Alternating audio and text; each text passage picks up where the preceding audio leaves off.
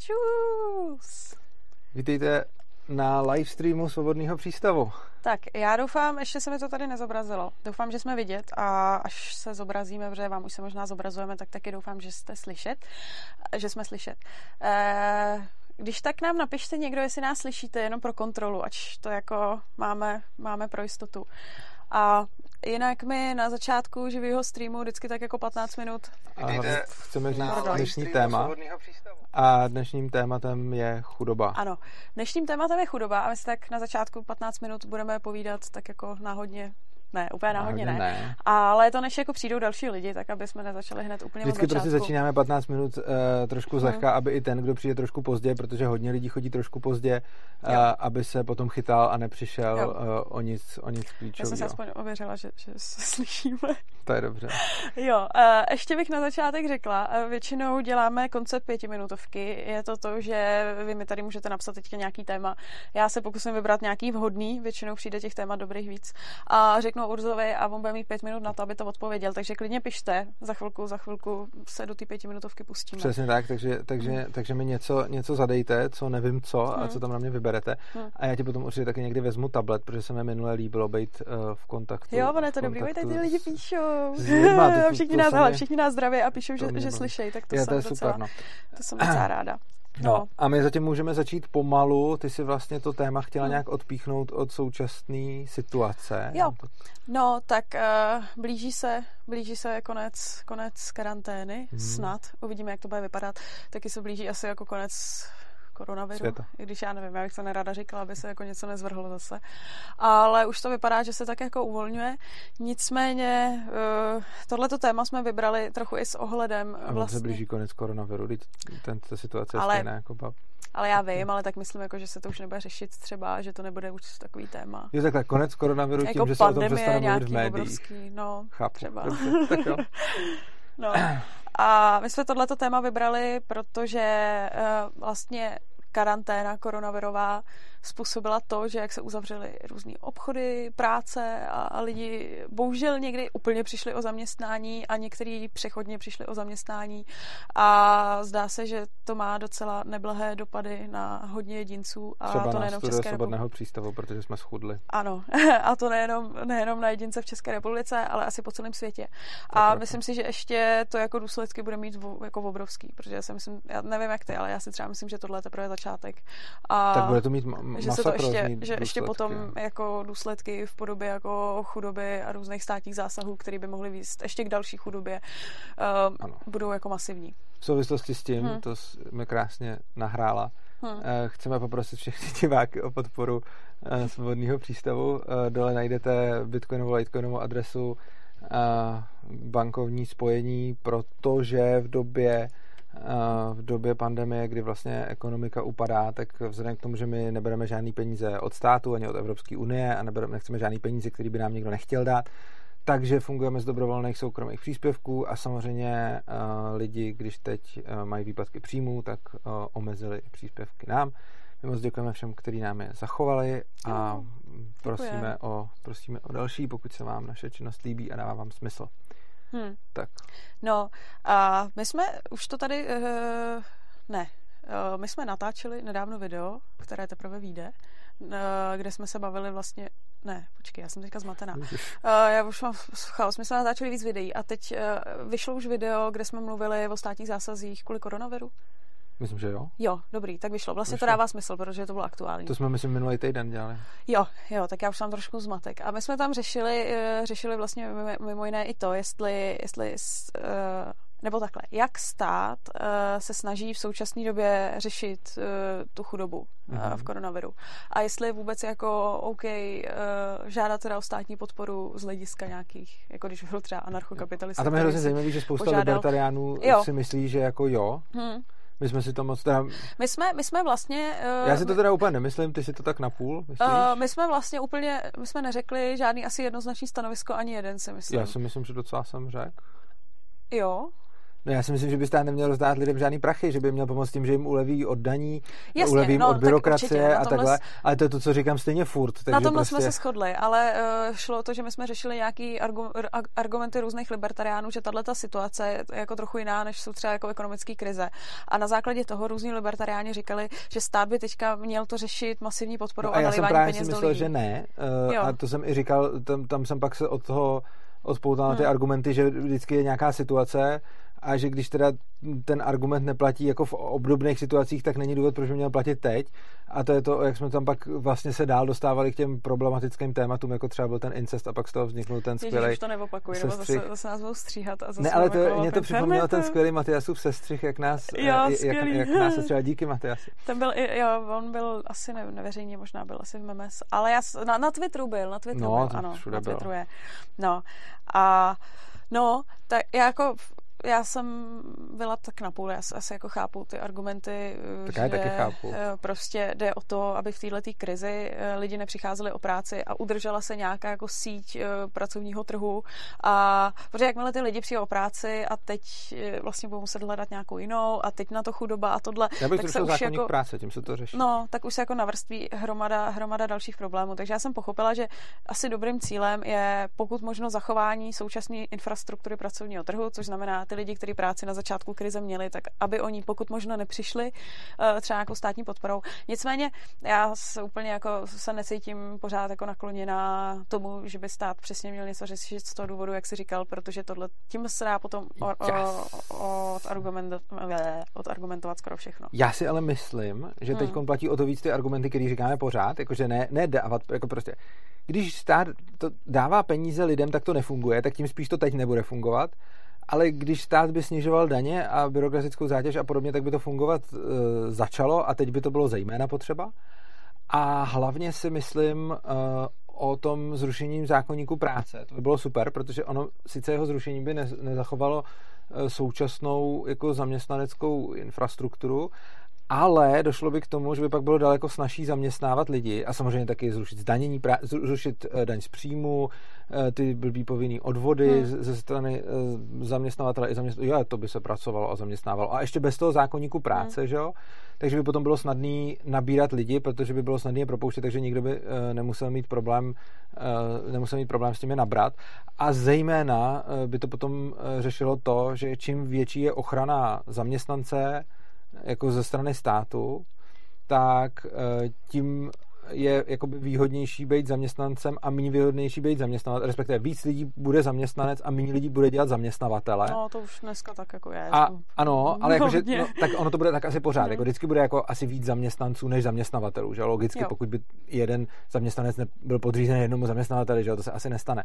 Takže ono bude vždycky víc jako zaměstnanců eh, než zaměstnavatelů. Akorát, že jde o to, že ten poměr se může měnit Hm. a čím víc bude byrokratických překážek pro zaměstnávání lidí, tím méně lidí se rozhodne zaměstnávat lidi, že například budou dělat jenom na sebe, než aby někoho zaměstnali. Jo? Jako samozřejmě jako obrovská firma bude stejně zaměstnávat lidi, ale prostě nějaký jako Pepa, jako řemeslník, tak ten bude radši živnostník, než aby pod sebe zaměstnal Frantu řemeslníka, protože by s tím měl oprus. Hm.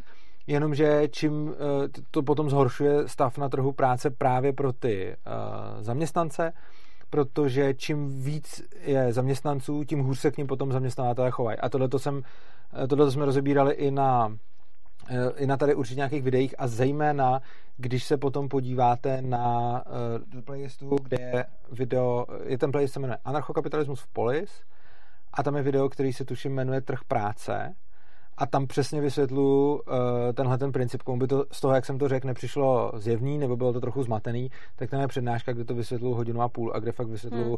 z jakého důvodu uh, ochrana zaměstnanců vlastně stěžuje pozici zaměstnanců na trhu práce. Jo, souhlasím s tebou, no. A my jsme v rámci toho videa, jako abych to asi, to video si pak, když tak můžete pustit, ale ještě jsme vlastně se trošku hodně zlehka zabývali tím, jak eh, stát se dneska tváří, jakože tak jako zachraňuje a uh, ono ty záchrany nebo to, co jako dělá, není úplně tak moc jako velká, velká záchrana a jsou takový jako různý, nevím, ať už, ať už různý programy COVID a e, který jsou teda vymyšlený dost špatně, protože si myslím, že to bude jako s evropskýma dotacemi, že na ně dosáhnou jenom střední, střední podniky asi, protože možná velký podniky mají dost peněz, ale střední Velkým podniky... taky.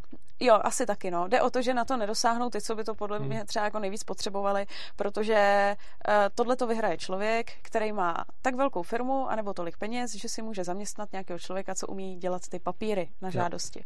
A obecně to bylo byrokraticky náročnější, ještě do toho šlo málo peněz, takže třeba COVID Praha, který se vyhlásil, tak to bylo uh, v médiích, že se vyhlásilo spuštění a za 10 minut to bylo vyčerpáno, takže zjevně tam bylo jako hodně málo prostředků.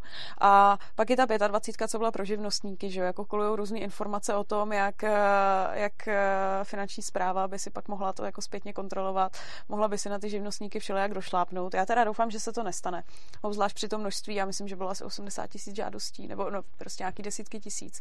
Takže by to snad mohlo jako projít a e, projít a nemuseli by na tom být ty lidi bytý. Na druhou stranu 25 byla dělaná zase jako opačně než ty programy COVID, protože na program COVID nedosáhl téměř nikdo. Na 25 bych řekla jako i lidi, kteří asi ne, ne, neměli. Tak to jsme tady potřebu. rozebírali ten minulý týden, tohle, no. Přesně tak. Co téma? Hele, napsal někdo? pětiminutovka. Napsa, já tady mám dvě věci, které se mi hrozně líbí. A ti líbí. Jo. Uh, není to úplně pětiminutovka, jsou to spíš A. jako otázky. Dobře. A Ale tak já je zkusím zodpovědět za pět minut. Nebo aspoň jednu. já myslím, že to budeš mít rychleji, co obojí. Ale... Dobře, tak, tak dáme dvě dvou a půl minutovky. Dobře, hele, já tady mám super otázku od Lukáše Pazderníka, která se mi strašně líbí a já ji asi teďka nevyberu. Já si ji schovám na příště, protože... Zdravím Lukáše Pazderníka. Jo, protože mě ta otázka, mě ta otázka přijde super a přijde mi dobrý, aby zazněla, ale asi se mi teďka do toho tématu... Takže nebudou dvě dvou a půl minutovky. Nebo chceš dvě? No tak dobře. Hele, tak já ti dám první, kterou Dej jsem... tu, dej tu druhou, co si chtěla dát a Jo. když to bude na pět minut, tak to bude jedna a když Jo, na půl, tak to Dobře, tak otázka, hnedka jeden z prvních komentářů, který tady přistál od Ladislava Výsmeka. Dobře. Ladi Výsmeka. To tak taky jo. zdravím, ty jsem jí znám. Jo. Tak. Eh, Na základě jakých argumentů by byli lidi v Ankapu bohatší než v minimálním státě, který by vyjednal volný obchod se zbytkem světa? Okolní státy by se asi bránily obchodovat s bezstátním územím. Uh, na základě jakých... No, já si myslím, že uh, tam by ten rozdíl v tom bohatství nebyl až tak zásadní, Hm. protože rozdíl mezi uh, jako úplně malým státem a mezi žádným státem uh, je z hlediska, jako z hlediska ekonomického spíš menší, přesně z toho důvodu, že ten malý stát by měl třeba jenom nějakou armádu a podobně, což je zrovna jako složka, která by nežrala až tolik, uh, která by nežrala až tolik uh, jako peněz a rozpočtu a podobně. Což znamená, že jako nemyslím si, že argument pro uh, argument pro anarchokapitalismus oproti minarchismu, že by byl moc ekonomický. Jo? Myslím si, že jako minarchismus a anarchokapitalismus vycházejí z podobných ekonomických argumentů a obě, oba, dva by, oba dva tyhle systémy by byly ekonomicky výrazně silnější než prostě klasický velký stát, ale myslím, že ta argumentace pro anarchokapitalismus oproti minarchismu je jednak etická, eh, to tady nebudu rozbírat, asi všichni umí představit, a jednak uh, v tom, že by se mohl ten, jako ten minimální stát zase zvrhnout do toho velkého. A to, jestli by ostatní státy s takovým územím chtěli nebo nechtěli obchodovat, je asi otázka, jaký by si, uh, jaký by si udělali smlouvy. Že? On, ono se to území může tvářit totiž i navenek jako stát a zevnitř reálně stát být nemusí, že? protože stát je vlastně definovaný, nebo takhle, prostě stát je to tehdy, když je to monopol na násilí na daném území. Ale ostatní státy, tohle to nepo, není to definice ostatních států, že? jo? takže ty můžeš mít anarchistickou společnost, ve který je nějaká instituce, která se pro vnější svět tváří, jako kdyby to byl stát a může s nima i vyjednávat třeba a podobně.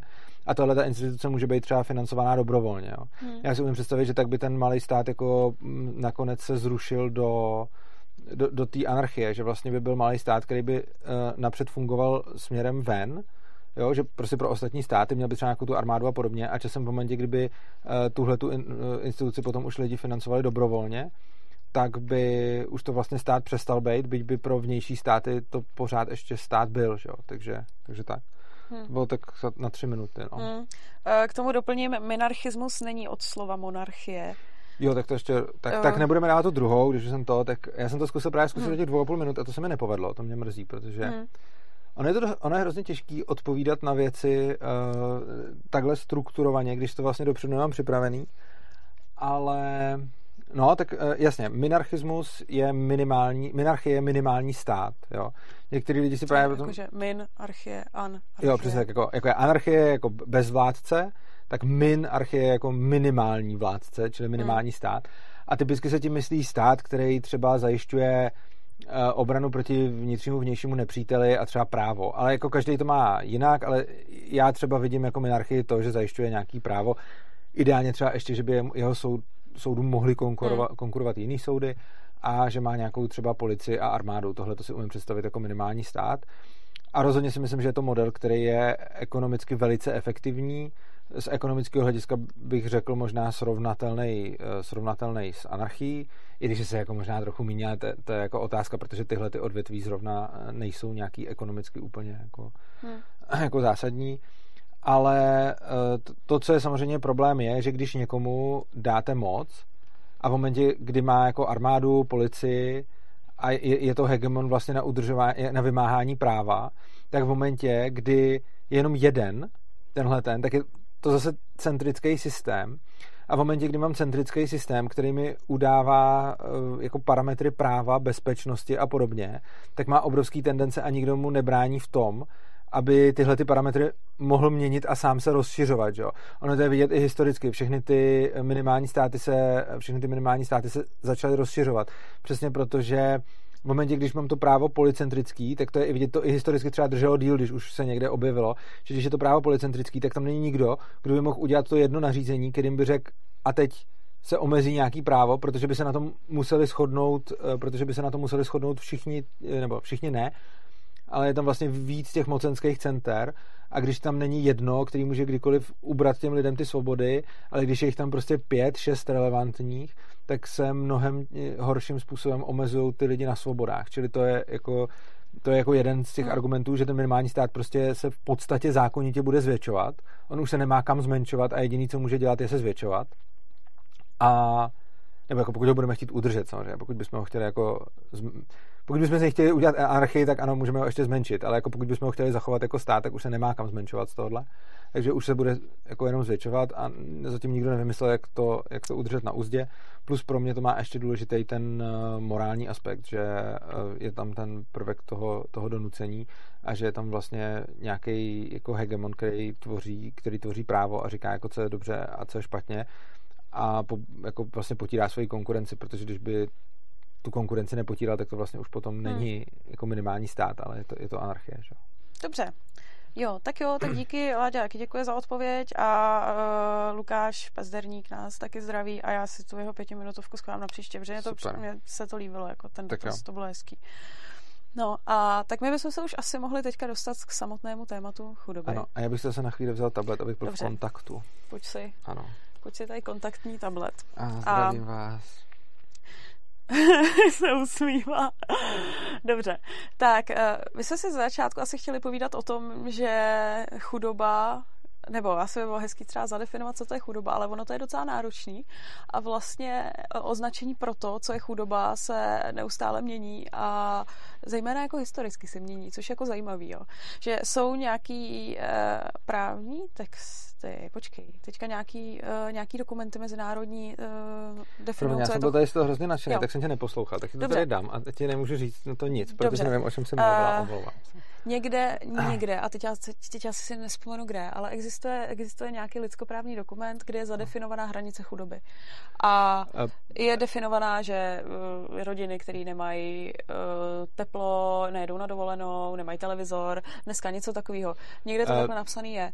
Oni a... hranice chudoby jsou za prvý určený jinak na různých místech světa hmm. A za další se furt mění v čase. Že? Ano, jo, jo, jo. Čili... A tohle to je nějaký, nějaký, nějaký dokument lidskoprávní, který uh, myslím si, že tady spadá, a jestli by mě jenom neporadil třeba, ale to spadá, eh, do toho spadáme i jako my, že to je tak jako eh, pro jo. západní společnost ano. definice chudoby a podle toho se určuje vlastně takový ten socio, socio, no, parametr, ano, kolik, se, kolik lidí je pod hranicí chudoby. Ano.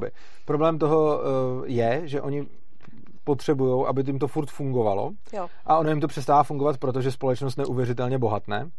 Hmm. A když se podíváme na to, jak moc bohatla společnost za posledních 100 let. A pozor, nejenom jako ta naše západní bohatá, všechna prostě, jako celý svět za posledních 100 let brutálně zbohatnul. Hmm. A uh, jako, ne, nemyslím každý člověk na tom světě, ale prostě jako obecně všechny země, i ty chudé země, i ty bohaté země, prostě všechny země bohatnou. Všichni lidi se mají... Prostě uh, průměrný člověk, průměrný člověk se má líp.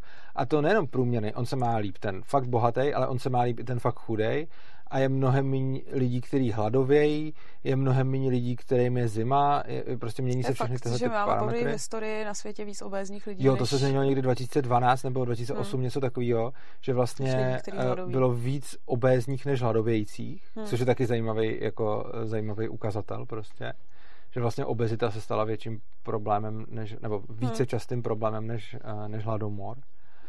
A co, což je, což, což je jako pěkný. Hmm. A uh, jasně, aby jim, kdyby to nechali tu hranici chudoby nastavenou z 50. let, tak už dneska pod ní je hrozně málo lidí, že? A tak se děje to, že se ta hranice chudoby neustále předefinovává a mění se tak, aby pod ní furt bylo dost lidí, že? Hmm. Já jsem, hlavně já jsem koukala teďka uh, asi pár let zpátky, co byla předefinovaná, nevím, jestli se třeba teďka v posledních měsících nepředefinovala znova, jo, ale uh, zaujalo mě na tom to, že to jsou nějaký určitý body. A konkrétně je tam domácnost, ono to je myslím na domácnosti. Uh, je tam domácnost, která si nemůže dovolit jednou ročně dovolenou, která nemá na auto, uh, která si nemůže koupit spotřebič, když náhodou se jako rozbije, která uh, má barevnou televizi a takovýhle nějaký tam jsou jako body a vtipný je, že já jsem jako zjistila, že některé ty body jako taky úplně nesplňuju, nebo jo, když jsme to jako řešili, řešili předtím, tak jsem na to koukala a říkala jsem, já bych, já bych jako, kdybych byla samostatná domácnost, tak podle té definice bych možná jako byla hodnocená jako pod hranicí chudoby. A, Ta blbost, ne? No ne, protože já jsem třeba, dokud jsem byla jako sama, tak já jsem neměla třeba jako úspory na spotřebič a takhle. A, a bych byla jako hodnocená jako jeden, jako domácnost. Um, a tam stačí jeden ten parametr, abys nesplňovala, aby to Ne, ne, ne, tak jako máš tam víc těch parametrů. Já, myslím, já nevím, jestli se to počítá, že od nějakého určitého počtu, a nebo jest, ale nevím. Ale jako zaujalo mě, že některé ty body jsem no. vlastně jako taky nesplňovala, já jsem si nikdy nepřišla nějak. No, já mám tohleto, jako třeba no. i, co jsem psal knížku hmm. Anarchokapitalismus, tak tam jsem zmínil něco, ono už je to docela starý, je to z nějakého sčítání lidů v Americe, který bylo prostě, já nevím, hodně let zpátky, hmm. uh, tak tam se vlastně řešilo, kolik lidí pod hranicí chudoby jako co mají a tam je, tam je jako ukázáno, že prostě ty lidi, kteří už jsou označovaní za ty chudí, tak prostě já nevím třeba, tam, já si to teď nepamatuju, ale ty čísla jsou třeba jako stejně jako 99% z nich má ledničku, 95% z nich má televizi, uh, potom já nevím třeba 80% hmm. z nich má klimatizaci, 50% z nich má dvě auta, uh, 40% z nich má víc než jeden pokoj na osobu doma hmm. jo, a tak dále. A teď, ty čísla, teď jsem to úplně jako vymyslel, jo? můžete to najít uh, vlastně v mojí knížce v kapitole Sociální systém. Uh, ale jsou, jako, vymyslel jsem si ty konkrétní hodnoty, ale nějak takhle to tam jako je, jo? že si, hmm. uh, že prostě lidi pod hranicí chudoby jsou vlastně lidi, kteří by třeba z pohledu někoho v 19. století byli jako úplně mega boháči, že jo? Hmm, to, to, hmm. to, co si tehdy mohlo dovolit jako to horní procento, tak dneska už se to bere, že, že jsou to jako chudí lidi, že jo? No, je fakt, že já si to, na to občas jako vzpomenu na babičku s dědou, jak říkali, jako vy už to máte teďka všechno hezký, že jo? Protože jako takových věcí a tak. Hmm. A je to fakt, že ta společnost jako bohatné a na základě toho vlastně se ta definice, no se to nedá úplně přesně zadefinovat, ale jako to náhled na to, co je chudoba, se neustále jako posouvá a ono to člověk i vidí, když třeba vleze do nějakých jako komentářů na novinkách a tam jako lidi, já tam teda už teďka nechodím, ale chodila jsem tam třeba pár let zpátky, tak víš se jako nakoukneš, takový masochistický, masochistický ten. A vidíš tam, jak se jako lidi stěžují, jakože tady je chudoba a že jsme jako chudí a že třeba v Německu se mají líp, a tak já jako neříkám, hodně lidí v Německu se třeba má líp než lidi tady, ale jde to o to, že... Že tak 90% lidí na světě se má hůř než lidi tady. Jasně, to je za prvý jedna věc, že my pořád patříme k těm nejbohatším. A možná 95, já nevím, rozhodně budeme v top 10% a... Ano, no. že my jsme pořád patříme do té nejbohatší části společnosti světa no. a hlavně na tu chudobu si tam vždycky stěžovali lidi jako na internetu, což už jako znamená, že mají nějaký přístup k internetu, pravděpodobně teda počítač. Já, když jsem tam chodila, tak ještě nebylo úplně zvykem, že každý měl jako internet v mobilu a Tak teď mají všichni chytrý telefony, že jo? I takový prostě různý Právě, čováci, tak... tak mají taky chytrý no, telefony. No, takže jako je to taky, že hodně, hodně ten pojem chudoba, já jako chápu, že může být subjektivní, ale pro hodně lidí chudoba vzniká v podstatě tím, že se porovnají s ostatními a mají pocit, že mají méně, tudíž jako, že jsou chudí. Tak Ale... ono tohleto porovnání dává, ono tohleto porovnání dává nějaký hmm. smysl. Otázka je, jakým způsobem to dělat a uh, spousta lidí se schválně porovná tak, aby vždycky si mohli postěžovat, že jsou chudí, že?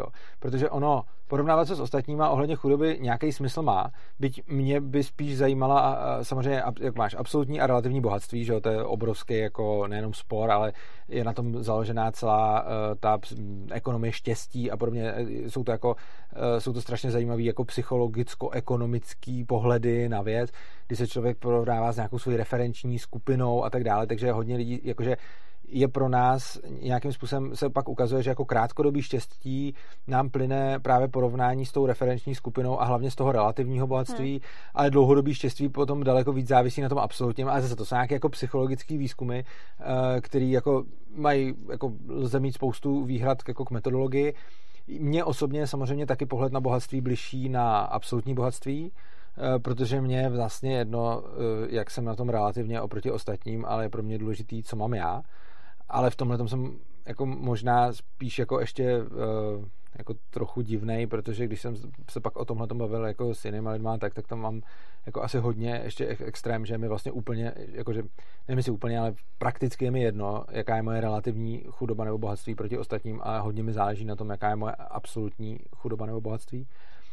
Ale to, že si to lidi někteří berou spíš relativně jasně v pohodě, otázka je, že mi potom přijde zvláštní, když si to berou relativně, ale ale porovnávají se jako prakticky každý Čech, dobře, vynecháme třeba jako bezdomovce v Sherwoodu před hlavákem. A když vynecháme jako tyhle lidi, kteří jsou jako, no oni stejně budou asi jako možná jako průměrný int, jako, ale jako když vynecháme jako tyhle ty lidi, tak prakticky každý Čech, který přijde, a to i ten, co prostě dělá ty dvanáctky v práci, aby si z toho odnes těch pár tisíc a potom žil v té garsonce, tak takovýhle člověk stejně patří jako k nejbohatším 10% lidí na světě. Jo? A pokud to teda chceme porovnat relativně, tak moc nevidím důvod, proč to porovnávat relativně jako jenom s těma bohatšíma, protože vždycky bude někdo bohatší, že jo? A potom jako, co no, tak se dostanou, jako teď už jsou v 10% nejbohatších, a tak až se dostanou do 5%, tak se budou porovnávat zase s tím procentem, a až se dostanou do procenta, tak se budou zase porovnávat s tím 0,1%, a vždycky můžu říct, že jsou jako chudí, že? To, to, to, hmm. to je divný. Jasně, no. Já tady mám komentář od Petra Krobota, že dobrý ukazatel chudoby lomeno životní úrovně je umrtnost nejmenších dětí za určitý čas. Odráží to životní podmínky jako dostatek straje, hygiena, zdravotní dostupnost. Určitě. Jo, a tohle je super, protože když jsou takovýhle různé uh, statistiky, ať už, já nevím, dostupnost čisté vody, nějaká jako hygiena, zdravotní péče, uh, kriminalita, všechny takovéhle věci, tak když se člověk podívá v čase historie a současnost, tak prostě teďka se máme úplně nejlíp, co jo. jsme se kdy měli. Samozřejmě nejenom ty, uh, ta úmrtnost novorozenců je dobrý faktor, další faktor je hmm. celkově třeba uh, průměrný věk, jako míra dožití, že jo? Obecně v bohatší společnosti se lidi dožijou, se lidi dožijou vyššího věku prostě, hmm. jo. Hmm. No, to, na tohleto, na tohleto je docela zajímavá dvě, dvě mě napadají, dvě zajímavé knížky, oni obě, obě víceméně uh, mluví o podobném. Uh, je to od Norberga Pokrok, uh, to je takový tenčí, budete to mít přečtený jako rychle, prodává to Liberální institut, tak doporučuji. A trošku tlustší od Ridleyho Racionální optimista. A tyhle knížky přesně se vlastně jako koukají na to, na nějakých těchto těch jako objektivně měřitelných ukazatelích, jak my se vlastně dneska máme skvěle. Jak se různé věci od začátku prostě, to už je jako nepředstavitelný pro nás, jak jako třeba lidi žili před třema sty lety, jo. A dneska je to paráda. A, já tady, a zdá se, že bude líp, jako jo. Tady mi píše Martin Šálek, Urzo, hmm. někteří lidé, včetně mě, vnímají označení křováci jako pejorativní. Já se omlouvám, já to uh, pejorativně fakt nemyslel a já jako slovo křováci eh, používám uh, pro označení velice chudých lidí ve slamech v Africe a v Indii a ono křováci je kratší, ale fakt to nemyslím jako zle, Jo? Já, ne, já moc nevím, abych to řekla slušně. Já bych to řekl, tak, mi, tak prosím Martina Šálka, kdyby mi napsal, Asi to nejsou lidé mi napsal. Uh, nějaký, kdyby mi napsal nějaký, ne, já tím nemyslím ani ty nerozvinutý národy, já tím myslím prostě hmm. uh, takový ty lidi v těch slamech, co žijou prostě v té Indii, co žijou v, někde v Africe, co tam mají mm, jako pár dolarů na týden a co jsou hrozně, co jsou hrozně chudí a makají tam někde v těch, hmm. v těch továrnách v lepším případě. No. Některý, vím, že někde se objevují něco jako primitivní kmeny, nebo takový, ale to mi teda přijde ještě pejorativnější než křováci, jako říct Jo, no, takže, takže tak. No. Ale jako ne, fakt, fakt to nemyslím zle. No, a já se omlouvám, že to slovo občas používám. A tak když ho použiju, tak mi to zkuste odpustit a když uh, mi napíšete nějakou lepší alternativu, tak já se pokusím jí hmm. jako implementovat, pokud to bude jednoslovný. Dobře, no. Tak. no a ono to, že my se teďka vlastně máme úplně jako nejlíp asi, co jsme se kdy měli, tak jako ne, to není jako, že by nám to bohatství spadlo úplně eh, jako z vesmíru nebo no, z rušky, nebo jak bohužel mám pocit, že si myslí hodně lidí, že by jako to bohatství vyrostlo na stromech, včetně peněz. Ale je to důsledkem toho, že strašně moc milionů lidí před náma dost usilovně pracovalo a pracovali usilovně než my a na druhou stranu my taky docela usilovně pracujeme. Zase to bych takhle asi ne, dětem, ale no. Eh, jde o to, že Prostě Slamáci? No, psal slumác, jako slumáci, že jo? Slamáci, slamáci, slamáci, jo, to je dobrý.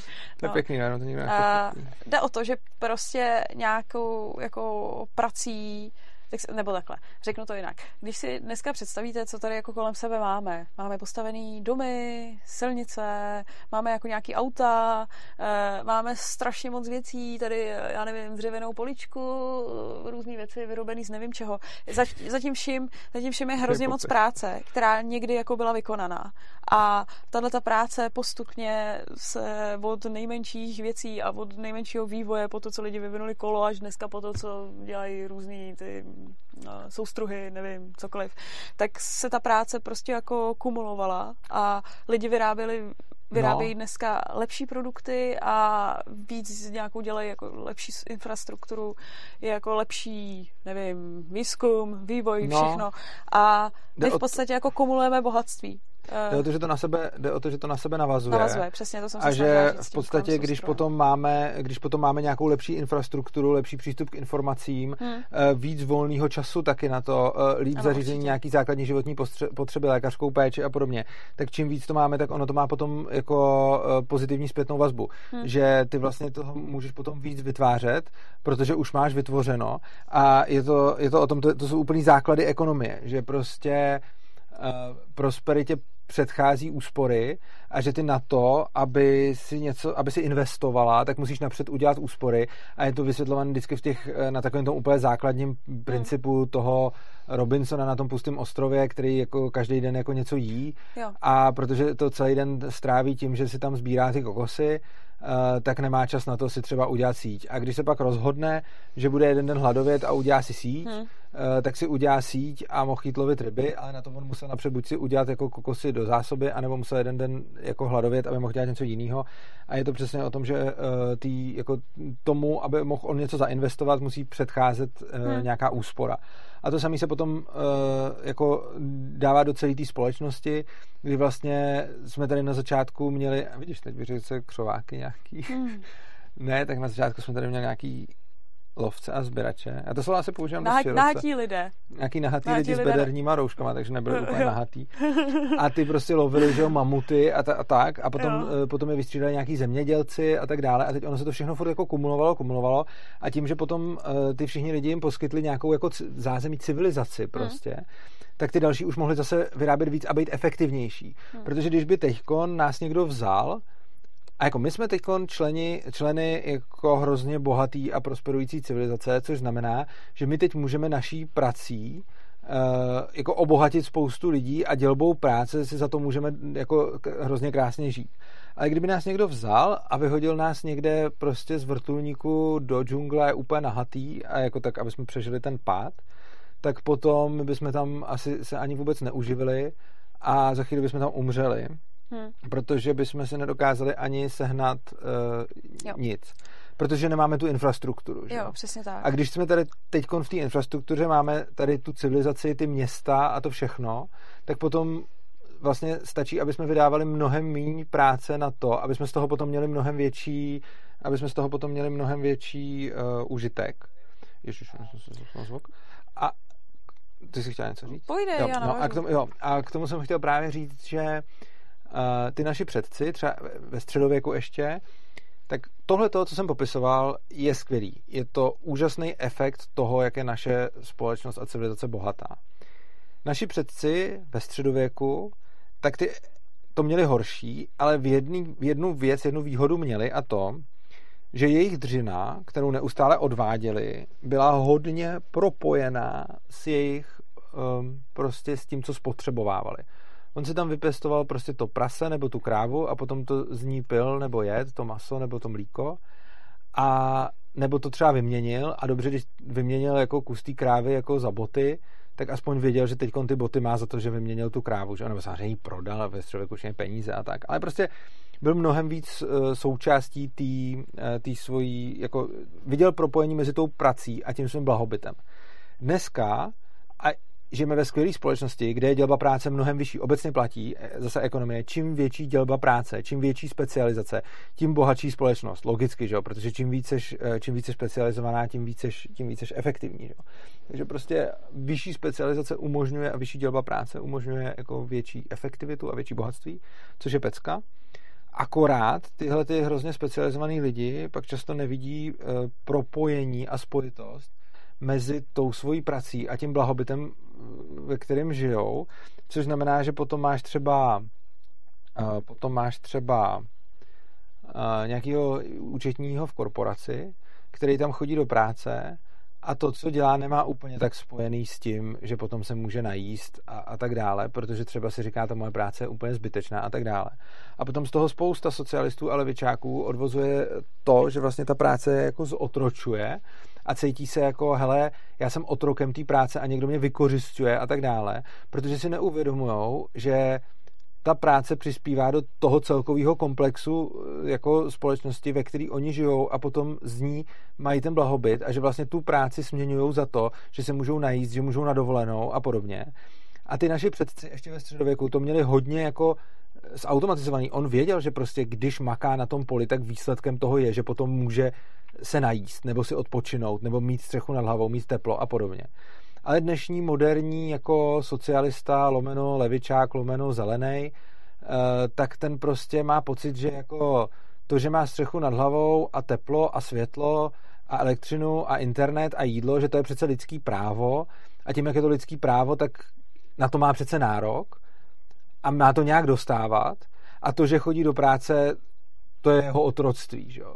A tím, že se mu tyhle ty dvě věci jako disociují od sebe, hmm. tak tím si myslím, že, že potom vzniká ten problém, že, eh, že vlastně ta společnost je tak bohatá, což je super, že ty lidi někdy zapomínají, že ta práce je pořád ještě potřeba, že vlastně díky dřině našich předků jsme teď hmm. žijeme tam, kde žijeme, ale ono za prvý budeme předávat dál našim potomkům, ale za druhý to, co vybudovali ty naši předci, ono to tady bez práce jako dál nebude. Někdo musí rozvážet a vyrábět to jídlo, eh, musí tady rozvážet a vyrábět to zboží a ty všechny věci, které ty lidi spotřebovávají. A k tomu ta práce prostě je minimálně zatím potřebná. Že? Hmm. Já jsem si předtím, jak jsem mluvil o tom, že je potřeba nějak jako kumulovat to bohatství tak a, a Ježíš, ty jsi to říkal například, jo, s tím Robinsonem, tak já jsem si vzpomněla na tohle to vidět vlastně i v historii, že je hrozně zajímavý jako sledovat, jak e, strašně dlouho trval nějaký středověk, kde přesně byli lidi na těch polích. A teprve, když se nějak povedlo odpoutat ty lidi od toho, aby e, aby museli trávit celou dobu jenom na poli, protože když e, si když náhodou jako nevypěstovali dost, tak, nebo jako to, co vypěstovali, snědli a takhle jako furt dokola. Takže hrozně dlouho trvalo nějaký jako období, kdy lidi byli připoutaný na těch polích a nedalo se s tím v podstatě jako nic dělat. Protože hmm. kdyby z toho pole odešli chvilku dělat něco jiného, tak eh, třeba ta úroda by nebyla taková a ono jako byly taky docela velký jako hladomory. Jo. Ono jo, občas, občas jako blbá úroda a byly hlady. Jo. To jako ještě, ještě relativně nedávno by se dalo říct, že i tady v České republice byly hlady, nebo ona to nebyla ještě Česká republika samozřejmě, ale na území České republiky. A je zajímavé to sledovat, jak pak lidi, jak se odpoutali od těch polí tak pak v podstatě už začal jako obrovský rozvoj. Jo? A pak naskočila průmyslová revoluce a pak se to úplně jako začalo drandit dál. Ano, a uh, tohle to mě právě hrozně zaujalo a myslím si, že to byla zrovna knížka toho Ridleyho, kde on hrozně akcentuje uh, vý, vý, uh, vynález hnojiva že člověk, jo, jo, který vymyslel hnojivo, mm-hmm. tak se úplně jako jinak změnila efektivita pravda. zemědělství. Jo. A v tu chvíli tady narostla populace po celém světě o miliardy lidí, protože najednou ta země byla schopná je jako nakrmit. Mm-hmm. A tohle to je, ono si dost často jako říkáme, když se představuje nějaký jako vývoj, bohatství, tak si lidi představí telefon, počítač, ale ono to začíná v tom zemědělství. A jenom to, kam jsme to až dneska dotáhli v zemědělství, v pěstování plodin, a já si myslím, že mm-hmm. to mhm. není jako konec, ono teďka samozřejmě jako ono potom vertikální farmy, hydropony, je. No jasně. A, jsou už... a GMO taky super, jo, jo? jako jo, ale je fakt, že už se hodně, už hodně, hodně člověk popouští jako na takový, bych řekla, kontroverzní otázky, ale uh, to, jak my jsme dotáhli jako zemědělství je v podstatě začátek toho, jaký bohatství my máme teďka, protože to se říká, že dokud lidi jako běhali, stříleli zvířátka a nějak jako byli jako lovci a sběrači opravdoví, takže relativně to šlo, pak se někde jako uhnízdili, začali tam zemědělčit, což na jednu stranu No, otázka, jestli to bylo dobrý, protože oni najednou byli na místě, tam si jako vědli všechno, teď byli závislí na té úrodě, že jo, těžko říct. A to trvalo celý středověk a pak se povedlo ty lidi dostat z, ty, z těch polí a najednou prostě nahoru. Hmm. Jakmile se povedlo těm lidem zajistit jídlo, tak, tak. tak pak uh, měli čas vymýšlet jiné věci a, a já nevím, a máš tablet v ruce. Jako. No, a to v podstatě jako. za krátkou dobu, když Tak to je průmyslová revoluce, že jo? To, to je prostě jeden, jeden ze, a která je spojovaná. No. Ano, přesně, k tomu jsem chtěla říct, jo. Uh, Uh, průmyslová revoluce, přesně, když se jako dneska řekne, tak uh, za prvý, první, co si člověk představí, jsou manufaktury a druhý dětská práce. Uh, k té dětské práci. To vždycky říkám, no. Jo, jako že si lidi představují, že v těch továrnách jako pracovali děti a že to bylo jako hrozně nelidský.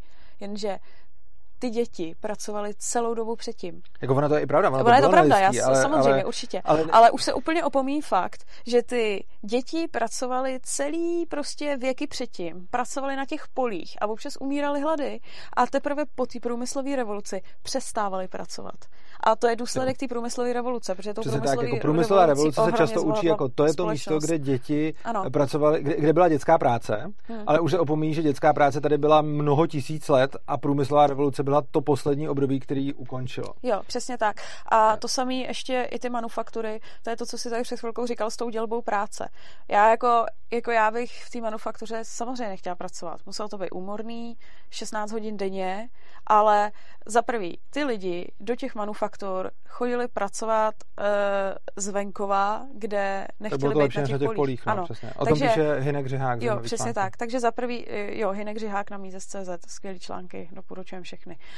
Uh, tak za prvý, oni z těch polí šli do těch manufaktur, takže i když nám to dneska přijde hrozný nelidský a abych tam určitě jako dneska pracovat nechtěla, tak ono to pro ně bylo lepší, než aby pracovali na tom poli a zažívali tam ty nejistoty Přesně toho, tak. že budou ohladu. To za prvý. A za druhý, ty manufaktory byly počátky prostě takový ty opravdový, eh, opravdový dělby práce eh, tovární, ať už se nám to líbí nebo ne. A je to další důsledek toho, proč ohromně zbohatla společnost po průmyslové revoluci. A. Protože se začaly vyrábět, najednou se všechno vyrábělo jako rychlejc, protože do té doby, když tam byl, když byl nějaký švéd, který vyráběl boty od začátku do konce, tak mu to trvalo nějakou dobu. Pak když tam byli lidi a nějaká výrobní linka, tak se prostě vyrobilo xkrát víc bot a najednou víc lidí mělo na boty. Zmenšily hmm. se, zmenšily se prostě náklady na to. A No a... Já tam komentáře. Tak no. Komentáři tady mám několik. Za vidím, že následuje Šimon uh, Macháček. Eh, já se ti snažím teď ozvat, tak se mi prosím nějak ozvy zpět. Potom tady máme uh, zajímavý, uh, potom tady máme zajímavý komentář, tyjo, teď mě to ujelo. Jo, Ica píše, že nás sluvá, to je moc pěkný, ale komentář tady máme... Uh, ty mě se ztratilo. Jo, uh, ne, není, promiň. Jo, Urza se snaží Šimona kontaktovat, myslím, že přes sociální sítě. Ano, něco, přesně něco tak. s ním potřeboval vyřešit. Jo, tady je. Jo. Eh, co říkáte na názor vašeho oblíbence Antonína Doláka, že není Bill Gatesovi blbé žít ve zlaté vestě, když okolo umírají lidé? Mně to přijde jako falešné dilema. No, tohle je, eh, tohleto je hrozně zajímavý. A než se k tomu vyjádřím, tak ještě svouknu rychle jednu věc a to je, že nemám stromenovat socialisty, že socialisti eh, neříkají, že eh, není potřeba práce.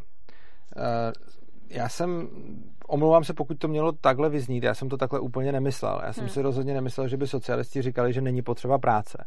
To oni takhle přesně neříkají. Na druhou stranu strašně často kladou rovnítko mezi práci a otroctví. Strašně často říkají, že ta práce jako zotročuje a že to, že prostě jsou v nějakém zaměstnání je jako otročina a že to, je, to že jsou v nějakém zaměstnání často uh, počítají jako protiklad svobody. Jo? Že strašně často říkají, to, že musím pracovat 8 nebo 12 hodin denně, mi bere svobodu. No, hmm. to a je... zejména to říkají u takových prací, kde přesně jako není vidět na první pohled ten přínos třeba pro celou společnost. Jo? Ano. Že třeba když stojí někde za nějaký kanceláři a jo. dělají tam nějaký jako papíry, že většinou, většinou tohle to neslýchám od lidí, kteří třeba dělají jako ošetřovatelky. Jo, a já jsem se vyjadřoval přesně k tomu, práce. že oni to nemají propojený, hmm. uh, že, že vlastně ta práce je to, co mi dává tu svobodu. Protože oni si představují, že jedna možnost je chodit do práce a mít všechen ten výdobytek a druhá možnost je do té práce nechodit a mít všechny ty výdobytky civilizace. Ale tak ono to nestojí. Ono prostě defaultní a výchozí stav všeho je chudoba, nehostinná příroda, ve kterých, když nás toho vrtulníku, nás toho vrtulníku do té džungle, já jsem zrovna zmínil vrtulník, když jsem mluvil o té eh, nehostinné přírodě, ale kde prostě ty lidi umřou. Mm. Uh, a to je výchozí stav. A když by jako teda nebyla ta práce, no tak eh, je člověk odkázaný na to prostě víceméně umřít v přírodě.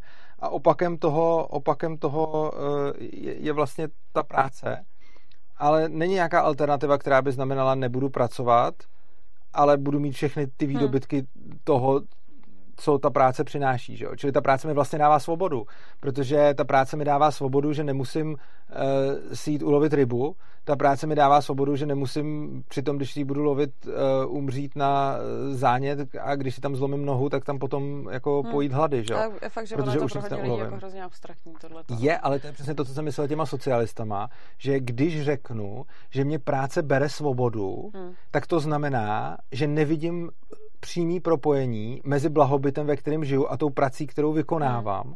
protože ta práce mi naopak jo. dává svobodu, protože ty lidi si představují, že by mohli mít všechny ten blahobyt, ale nemuseli by trávit častý hmm. práci. Hmm. Ale ono je to tak, že kdyby netrávili častý práci a ani no. ostatní, tak by to pak znamenalo, že musí trávit vlastně nonstop jako v nějaký džungli a bránit se predátorům. Jako. Já bych to řekla ještě možná jinak, než to říkáš ty, protože mi přijde, že to jako sděluješ eh, až možná příliš do abstraktna. Ano. Eh, mně přijde, že třeba mě někdo opraví, ale já mám z některých socialistů pocit, že oni říkají, že teď už je na světě bohatství dost.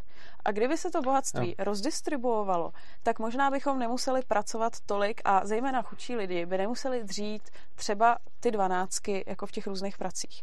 Ale tohle si myslím, že taky úplně není platný, protože uh, jak mám začít tu větu? Uh, protože i ty práce, které dělají ty nejchudší lidi na těch dvanáctkách, jsou potřeba. Oni třeba jako hmm. nevypadají, oni třeba na první pohled eh, to nevypadá, protože už jsme dneska hrozně daleko, hrozně daleko jako v té dělbě práce. Ale ono, každý to jednotlivý pracovní místo, uh, už jenom z principu toho, že ho někdo platí a že nějak jako je funkční, tak oni jako je zájem. A když teda se jak rozdistribuje jako bohatství a ty lidi všichni jako začnou pracovat míň, tak to znamená, že ono jako co tady budeme žít eh, jenom jako z toho, co nám tady zůstalo a ono nebude jako přibývat, nebo jak bych to jako řekla. A bude to hlavně taky ubývat. To Přesně, za, bude to jako ubývat, že my v tu chvíli se dostaneme do pozice, kdy budeme míň, uh, míň těch, to musela centrálně plánovat přesně, celý tohle, že? míň těch zdrojů přidávat, ale víc ubírat, protože no. jako nikomu se nebude se chtít jako no, omezit, no, jo. Tak. Takže mně to spíš přijde jako o tom, že dobře, rozdistribuovat bohatství, jako a já si o tom myslím. teď stopli, že? tak to by, to by se dalo říct v každý době, že? Určitě hmm. i ten Robinson, který už si tam udělal tu síť, už si taky mohl říct, hele, jako Jo, to, to je prostě jako lidská přirozenost je snažit se o sebe starat a zlepšovat svůj stav. Hmm. A když by si ten Robinson po té první síti řekl, hele, já už mám bohatství dost, tak teď už na to kašlu, tak tam všichni budou prostě křováci potom. No, jasně. Ale no. tam jde o to, že my jako, a to, to se mohlo říct už v 19. století, v 18. století, vždycky to lidstvo bylo najednou bohatý oproti tomu, jak bylo o tisíce hmm. dřív. A taky se mohl říct, no tak teď už na to kašlem, teď už je to bohatství dost, jo. Že jo? Hlavně ono to není tak, jako že bychom pracovali jenom proto, aby jsme to bohatství přidávali. Ono taky to, co tady máme po těch předcích, tu funkční stru- infrastrukturu, o to je nějak třeba se starat, uh, opravovat to, inovovat to, udržovat to. A prostě, kdybychom teďka všichni začali chodit na jeden den v týdnu v práci, tak za začátku by se vám to určitě všem jako líbilo, ale ono by tohle jako nefungovalo dlouho. Ta společnost by jako začala chudnout a začala by chudnout od těch nejchudších. Ano, přesně to je tak. vždycky to. Jo. Jakože eh, prostě jakýkoliv takovýhle opatření nakonec odnesou ty nejchudší lidi. Jako, tak. no, ano. no. Já tady mám ten druhý komentář, který je strašně zajímavý. A co říkáte na názor vašeho oblíbence Antonína Doláka, že není Billu Gatesovi blbé žít ve zlaté vestě, hmm. ne, žít ve zlatě, já jsem v zlaté vestě už po druhý, když okolo umírají lidé. Mně to přijde jako falešné dilema. Tohle mi jako falešný dilema nepřijde, ale přijde mi to jako strašně důležitá otázka. Jako falešný dilema to není z toho důvodu, že on by přece mohl obětovat eh, část svého bohatství a v důsledku toho by mohl určitě zachránit spoustu lidí. A on to mimochodem dělá, já myslím, že byl dělá, jeden z největších přispěvatelů ano, je to, ano, to je pravda. Ale mohl by to dělat ještě víc. Mohl by hmm. samozřejmě obětovat mnohem víc svého bohatství a tím pádem by uh, mohl zachránit daleko víc lidí. Ale tohle to strašně často říkají lidi, kteří si připadají chudí a kteří mají pocit, že ty bohatí by jim měli něco dávat, nebo nějakým jiným lidem, ale často hlavně jim. A hrozně často slýchám právě jako, přece když někdo je jako miliardář, tak ty peníze už nepotřebuje, ty už nemá jak využít. I kdyby prostě lítal každý den soukromým tryskáčem a všechno, tak ty peníze prostě už nevyužije. Takže bychom je měli vzít a měli bychom je rozdat lidem, který je využít nějak můžou. Jo? To, to je strašně populární názor. A v podstatě je to tohleto, jakože Bill Gates si žije ve zlatě a kolem umírají lidi. A přece kdyby si nežil ve zlatě a rozdal by to, tak by lidi mohli neumírat. Uh, ona je to všechno pravda, ale jediný, od koho bych tenhle ten argument přijal, by byl ten slamák, křovák. Uh, kdyby mi ten jako int, co tam žije v té chaloupce, uh, bez toho záchodu, bez té teplé vody a který tam uh, chodí prostě uh, jako v jednom oblečení furt, tak tenhle člověk, kdyby mi řekl tenhle ten názor, tak já bych si myslím, že s tím názorem stejně nesouhlasil, ale aspoň bych to vnímal jako konzistentní od toho mluvčího. Když ke mně přijde nějaký Čech, jako třeba Antonín Dolák, to je taky ekonomický genius, Eh, teda to jsem myslel ironické, ale to je jedno. Eh, rozhodně má, protože jsem s ním diskutoval, tak má počítač, má tam eh, jako nějaký připojení na internet, má tam zjevně nějaký pokoj a myslím, že jsem ho v jeho videích viděl ve více než jednom oblečení. Což znamená, že ten člověk si žije v blahobytu a patří mezi horních 10% nejbohatších lidí světa.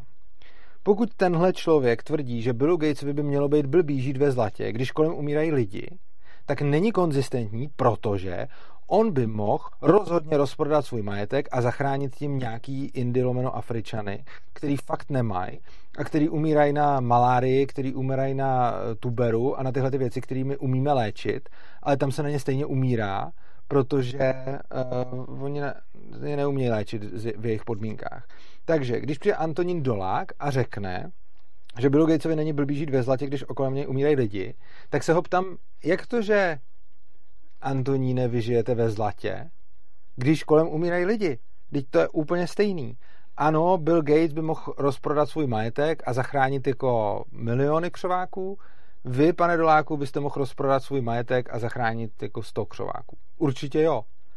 A jako, proč by teda jako Bill Gates se měl cítit blbě, když pan Dolák se blbě jako necítí. Jo? Prostě hmm. to nedává smysl tenhle ten argument. Takže jako kdo se mnou přijde a řekne, fakt bohatý lidi, miliardáři a podobně, by měli svůj majetek rozdat lidem, kteří ho využijou a potřebují ho víc, protože je to jakýkoliv, morální, etický, cokoliv, tak pokud mi to říká člověk, který mi to komunikuje na nějaký platformě, zejména online, pokud mi to říká člověk od počítače, pokud mi to říká člověk, který má víc než jedno oblečení, pokud mi to říká člověk, který někde bydlí, má tam teplo, má tam jídlo, má tam prostě všechny tyhle ty vymoženosti, tak to prostě od něj ten argument neberu, protože se nachází vzhledem k těm úplně nejchudším v úplně stejné situaci, jako hmm. ten Bill Gates. A ten člověk si dobrovolně zvolil to, že radši bude mít své pohodlí, radši bude mít svůj počítač, radši bude mít svůj mobilní telefon, radši bude mít svých víc oblečení, radši se bude prostě každý den mate a všechny tyhle ty věci si zvolil s tím, že když si je zvolí, tak nějaký lidi na světě umřou. A kdyby si tyhle ty věci nezvolil, prodal by je, nebo by ty peníze, který z nich, eh, nebo by se nekupoval a ty peníze by investoval do toho, aby zachránil nějaký konkrétní lidi, tak je může zachránit a rozhodl se to neudělat. Takže jo. my všichni, včetně nás, žijeme v tom, že žijeme v blahobytu, ačkoliv bychom se mohli částí toho blahobytu vzdávat a zachraňovat lidi. Zachránit ty lidi v těchto těch končinách je strašně levný prostě, jo. To, to fakt prostě můžeš si ten lidský život jako koupit za hrozně málo, jo. Prostě on umírá, protože potřebuje léky a ty léky prostě stojí peníze, které jako my máme, kterými dokážeme vydělat za den, za dva. Akorát těch lidí je tam hrozně moc. A kdo tohle to nedělá a nerozprodal úplně všechno, tak nemá co říkat Billu Gatesovi, že neudělal to samý prostě. Plus hlavně hodně v tom hraje roli teorie subjektivního užitku, že těch zdrojů. Mně přijde, že pan Dolák, já ho neznám vůbec. Jo, to je Antonín Dolák. To je, Antonín uh, Dolák, dobře. No. Uh, Antonín Dolák to takhle jako bude hezky, hezky povídat o, o cizích zdrojích a zejména o zdrojích těch bohatých, ale uh, sám o svých zdrojích si jistě jako rozhodne sám. A to je taková jako tradice, že vždycky lidi vědí nejlíp, co by měli druhý lidi udělat se svýma penězma. A obzvlášť, když jich mají hodně, jo, tak to je potom všichni jako jsou experti na to, co by ty bohatí se svýma penězma měli dělat, kam je posílat, komu přispívat a, a jak je utratit.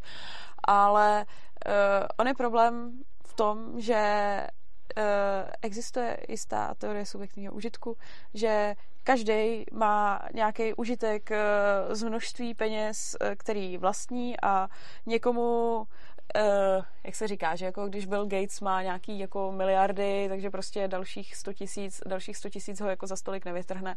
Uh, tohle může... chtěla teď mluvit o teorii mezního užitku, ne? Uh, jo. Vidíš, já už říkám subjektivní užitek. Uh, Mám to říct? Nebo dobře, tak to řekni. Uh, jo, je teorie mezního no. užitku, no. která říká, Jo, eh, která... no chtěla, sakra. Já jsem totiž začala něčem jiným, pak jsem pokračovala něčem druhým. Povídej, Já jsem si všiml, že, že, že, že, že jsi přeřekla. Jo. No. Uh, je teorie mezního užitku a uh, z té by mělo hmm. plynout, že když jako máme nějakého milionáře nebo miliardáře a vezmeme mu tisícovku a tu tisícovku dáme nějakému chudákovi, takže by to mělo být jako univerzálně prospěšné. A to z toho důvodu, že ten chudák to pocítí víc a že když ten chudák má prostě jednu tisícovku a k tomu dáme druhou tisícovku, tak jemu se najednou ty peníze zdvojnásobily a jako super. Oproti tomu, když tu miliardářovi vezmeme tu tisícovku, tak on si to ani nevšimne. Tohle to je nějaká taková jako hodně podivná ekonomie, eh, která ignoruje vlastně poznatky eh, rakouských ekonomů a ty poznatky to v podstatě vyvracejí proto, že ono se u toho jako neuvažuje. Ono se jako řekne prostě jako čím víc má člověk peněz, tím méně pro něj má hodnotu každá další jako koruna. Jo? Takže jakože ta teorie ti říká, že když máš jako tisíc korun, tak ta další koruna je pro tebe jako víc jako významná, než když máš jako milion korun, tak ta další koruna prostě. No jenom, že ten problém je v tom, že, máš, že užitek je interpersonálně neporovnatelný, což je taky jako závěr rakouské ekonomie. A jde o to, že potom některý lidi si těch peněz můžou vážit mnohem víc než jiní lidi, což znamená, že ono to není tak, že když dáš člověku tisícovku, tak ona dá každému hmm. stejně štěstí. Prostě někomu ta tisícovka moc štěstí nepřinese a to nemusí být proto, že už jich má moc. Ono to taky může být proto, že ho ta tisícovka moc jako nezajímá. A jde o to, že ne všichni lidi si stejně váží peněz, ne všichni lidi si stejně váží bohatství, ne všichni lidi si stejně váží luxusu, ve kterém žijou a tak jo, dále. Což je jako hrozně důležitý, jo, protože strašně moc lidí e, kouká na druhý lidi a mají pocit, že je chudý, prostě jako něco nedělají nebo tohle. Strašně moc lidí si dobrovolně vybere chudobu a jsou v tom spokojení. A je to ano. naprosto OK, jo. jo. To je jako není nikde daný tak, že bohatší znamená lepší a každý by k tomu měl směřovat. To tady, to tady velice dobře psal uh, Jenda Honza, jehož se, jak máme tady v režii, tak psal, že eh, vlastně není jako cílem vždycky pracovat a že vlastně věci, hmm. Eh, jakože eh, člověk může žít jako šťastný bez té práce, protože má potom ten volný čas. No, jo, což, je, což, je jako strašně, což je jako strašně dobrý point a to, to, je, to se navazuje na to, co jsem říkal a to právě pak souvisí s tou tvojí teorií subjektivního užitku, hmm. proto, si, proto si ji asi řekla, hmm. kdy vlastně se potom, eh, když se vlastně potom děje to, že když vezmeme tomu milionářovi tu tisícovku a dáme ji někomu, eh, kdo ji nemá, tak sice teoreticky podle té nějaké teorie by to mělo jako pomoct a zvýšit užitek, protože ten miliardář to tolik nevidí, jenomže ono některým lidem záleží na penězích víc než jiným lidem a hmm. bude rozhodně korelace mezi tím, kolik těch peněz mají. Jo? Jakože hmm. rozhodně bude korelovat to, jak moc, člověk, jak moc člověku na těch penězích záleží, bude korelovat s tím, hmm. kolik jich má. Jo? Nebude to platit stoprocentně, protože bude spousta lidí, kteří chce, chtějí peníze, ale neumějí si je vydělat. A pak budou lidi, kterým na penězích tolik nesejde a stejně si jich vydělali hodně. Ale obecně určitě bude korelace mezi tím, jak moc jsou pro tebe peníze důležitý a kolik jich máš, jo? protože tomu potom podřizuješ svůj život. A hmm. uh, potom vlastně se dostaneme do toho paradoxu, že někomu, kdo, komu ty peníze dělají fakt radost a je to třeba jeho smysl života, tak si jich nastřádá fakt hodně, protože z toho čerpá jako hodně velký uspokojení, že má těch peněz hodně. Tak potom jako nesmyslně říkáme, že tomu člověku, když ty peníze vezmeme a dáme je někomu, kdo jich má málo, hmm. což sice tak nemusí být, ale často to bude člověk, který jich má málo, protože jich zase hmm. tolik nechce a cení si třeba víc volného času a podobně, tak že by se potom měla jako zvednout, cel, jako zvednout celkový užitek, ale to, to právě neplatí. To je právě v rozporu no. s tou, um, s tou, subjek, s tou subjektivitou užitku hmm. té rakouské ekonomie. Hmm. No a tak my jsme se začali, nebo jsme tady tak jako začali rozebírat hodně jako bohatý lidi, chudí lidi a Bill Gates a lidé, lidi, takový ty nechci říkat křováky, no, tak uh, taky hodně je jako kritizovaný, že v důsledku, nebo jeden, jedním z důsledků kapitalismu, uh, tedy tržní společnosti, je rozevírání nůžek mezi jako bohatýma a chudýma. A hodně lidí nebo více že tak jako řekla, že velká část lidí říká, že uh, bohatí bohatou, bohatnou rychleji, tudíž se rozevírají nůžky a pak eh, bohužel je hodně jako socialistů, kteří říkají, že bohatí bohatnou eh, rychleji, jakože na úkor chudých lidí, kteří zůstávají chudí, ještě jako úplně. Jo.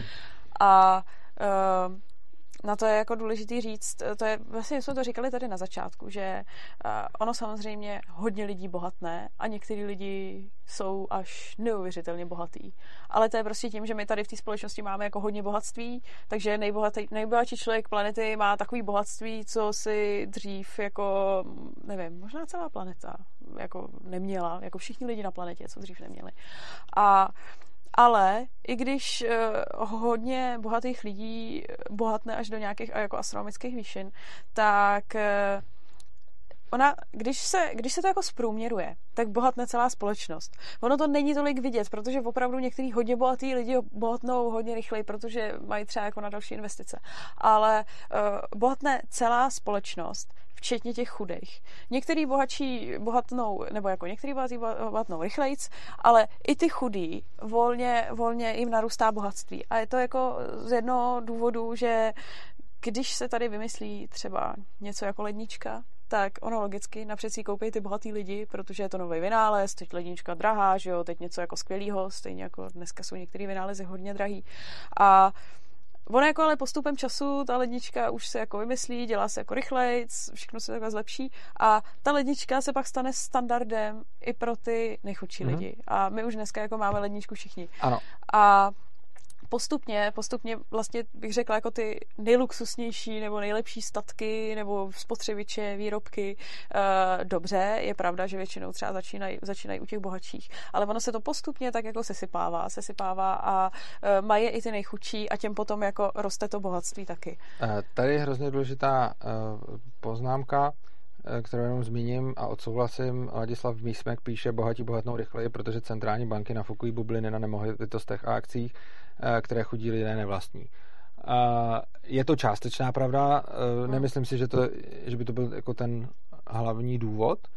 Eh, ten hlavní důvod bych tady rád popsal, ale určitě s tím souhlasím. Děje se to a, a je to špatně. Ale hlavní důvod pro vysvětlení rozevírání těch příjmových nůžek je podle mě, nad tím jsem jako hodně, hodně přemýšlel, je podle mě v tom, jakým způsobem vůbec uh, vzniká bohatství. Jo? Hmm. My jsme se tady bavili o těch našich předcích a bavili jsme se tady o těch, uh, bavili jsme se tady uh, o tom, jak se, jak se ta civilizace prostě vznikla z té středověký a z toho zemědělství a pak to hnojivo a pak jsme tady takhle bohatý, takhle bohatý, jak jsme.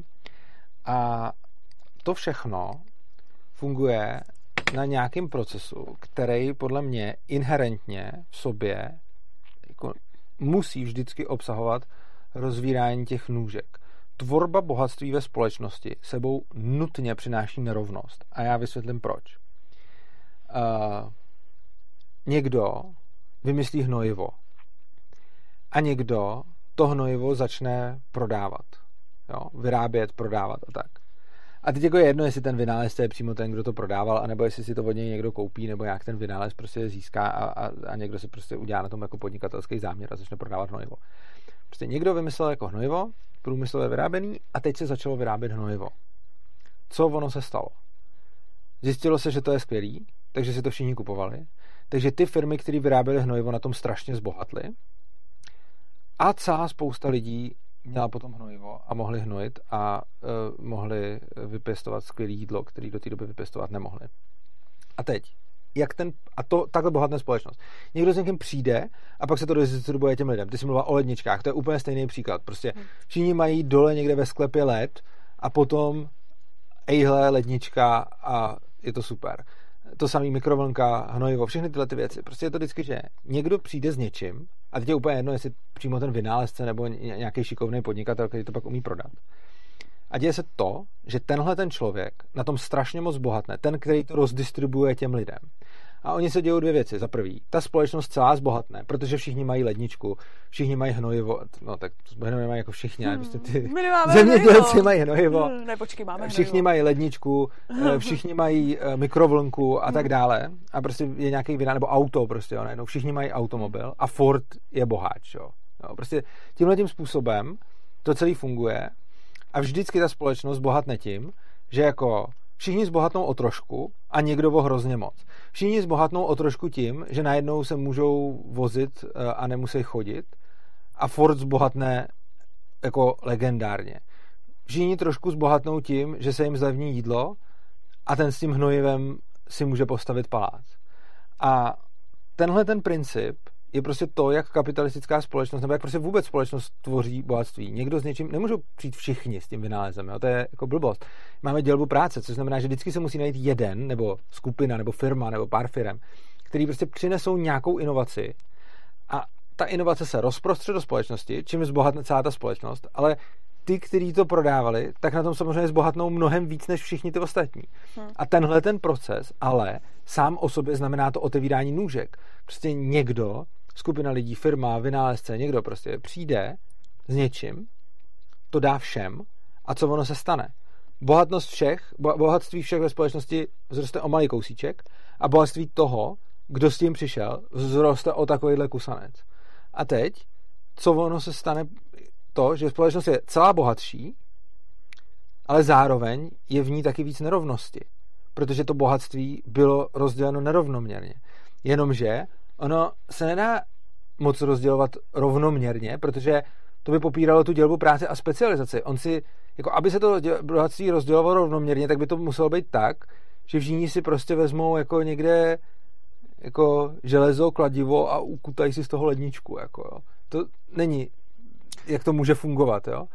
A uh, nebylo by to vůbec efektivní.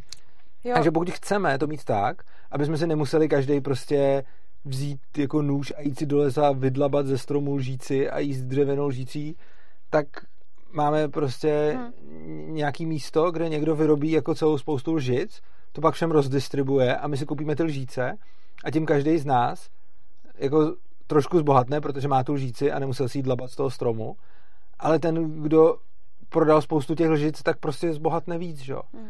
A potom máš spoustu lidí, kteří se toho procesu účastnit, jako pak máš některý, který uspokojuje to se účastnit toho procesu a být ty bohatý, a pak máš někoho, který spíš preferuje volný čas, že? takže se nechce účastnit toho hmm. procesu. A radši, a to, to vůbec nemyslím, že by jako parazitoval, jo? prostě jako jenom tomu nechce zasvětit svůj život, že by uh, jako celý život podnikal a vymýšlel něco jako skvělého, jako prostě takový ty šílenci, jako prostě, nebo šílenci, já to myslím, nemyslím jako zlé, ale prostě jak ten Gates, tak ten Ford, tak ten Jobs, prostě, to jsou lidi, kteří zasvětili jako svůj život tomu biznesu a něco teda lidem přinesli, samozřejmě je potom sporný, který co, ale tak rozhodně, když zůstane u toho Forda, tak ten Tak přines... dneska vidíme maska, že jo? To je jako... No, nebo maska, nebo prostě ta, To jsou lidi, kteří, prostě, kteří dají svůj život tomu, No. že jako, že jako jsou, jako že, že riskujou, že, že podnikají, celá spousta z nich uh, úplně vyhoří a nikdo se o nich nedozví a ty nějaký jako špičky, který to někam dotáhli, tak ty si potom všichni pamatujou. A tyhle ty lidi jako tomu chtějí prostě ten život věnovat a je super, že je tady máme. No a potom je většina lidí, kteří jako chtějí mít taky nějaký soukromý osobní život a chtějí dělat i jiné věci. No a ty potom můžou třeba pracovat u toho Forda, u té linky nebo prostě někde. Nemusí tomu věnovat úplně celý život, ale stačí, když tomu věnují jako část života. Hm.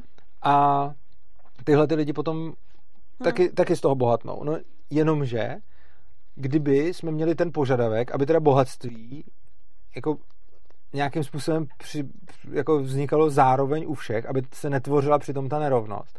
No tak jak, jak bychom to měli udělat? To bychom měli jako uh, všem... Chceš tablet? Ne, povídej, povídej. To bychom měli jako, to bychom měli jako všem lidem potom eh, všem lidem potom teda jako říct, že si to mají vyrábět Hmm. sami buď, co- což by zase znamenalo, Jo. že by všichni jako museli makat, a nebo by teda ten, kdo to vyrobí, se musel okamžitě podělit o všechny ty zisky, ale to by pak strašně moc snižovalo motivaci těch ziskuchtivých lidí nějak takhle vydělávat, jo. Jako buďme rádi, že tady máme na světě lidi, Tak to který- který... bylo vidět docela jako za socialismu, že no přesně tak, Jako jak se, jak se inovovalo ve východním a západním bloku, že jo? Jako to Hmm. je úplně, ano. no. A buďme rádi, že tady máme spoustu lidí, který, nebo spoustu, máme Hmm. tady spoustu lidí, kteří uh, chtějí uh, mít strašně moc peněz Hm. a jsou ochotní vymýšlet, co by se tak lidem mohlo hodit, aby nám to mohli dodat a my jsme jim za to mohli zaplatit. A já jsem za tyhle ty lidi fakt rád, protože to potom znamená, že já nemusím být ten, kdo stráví život tím, eh, že vymýšlí auta, ale můžu být ten, kdo těma automa jezdí. Hm.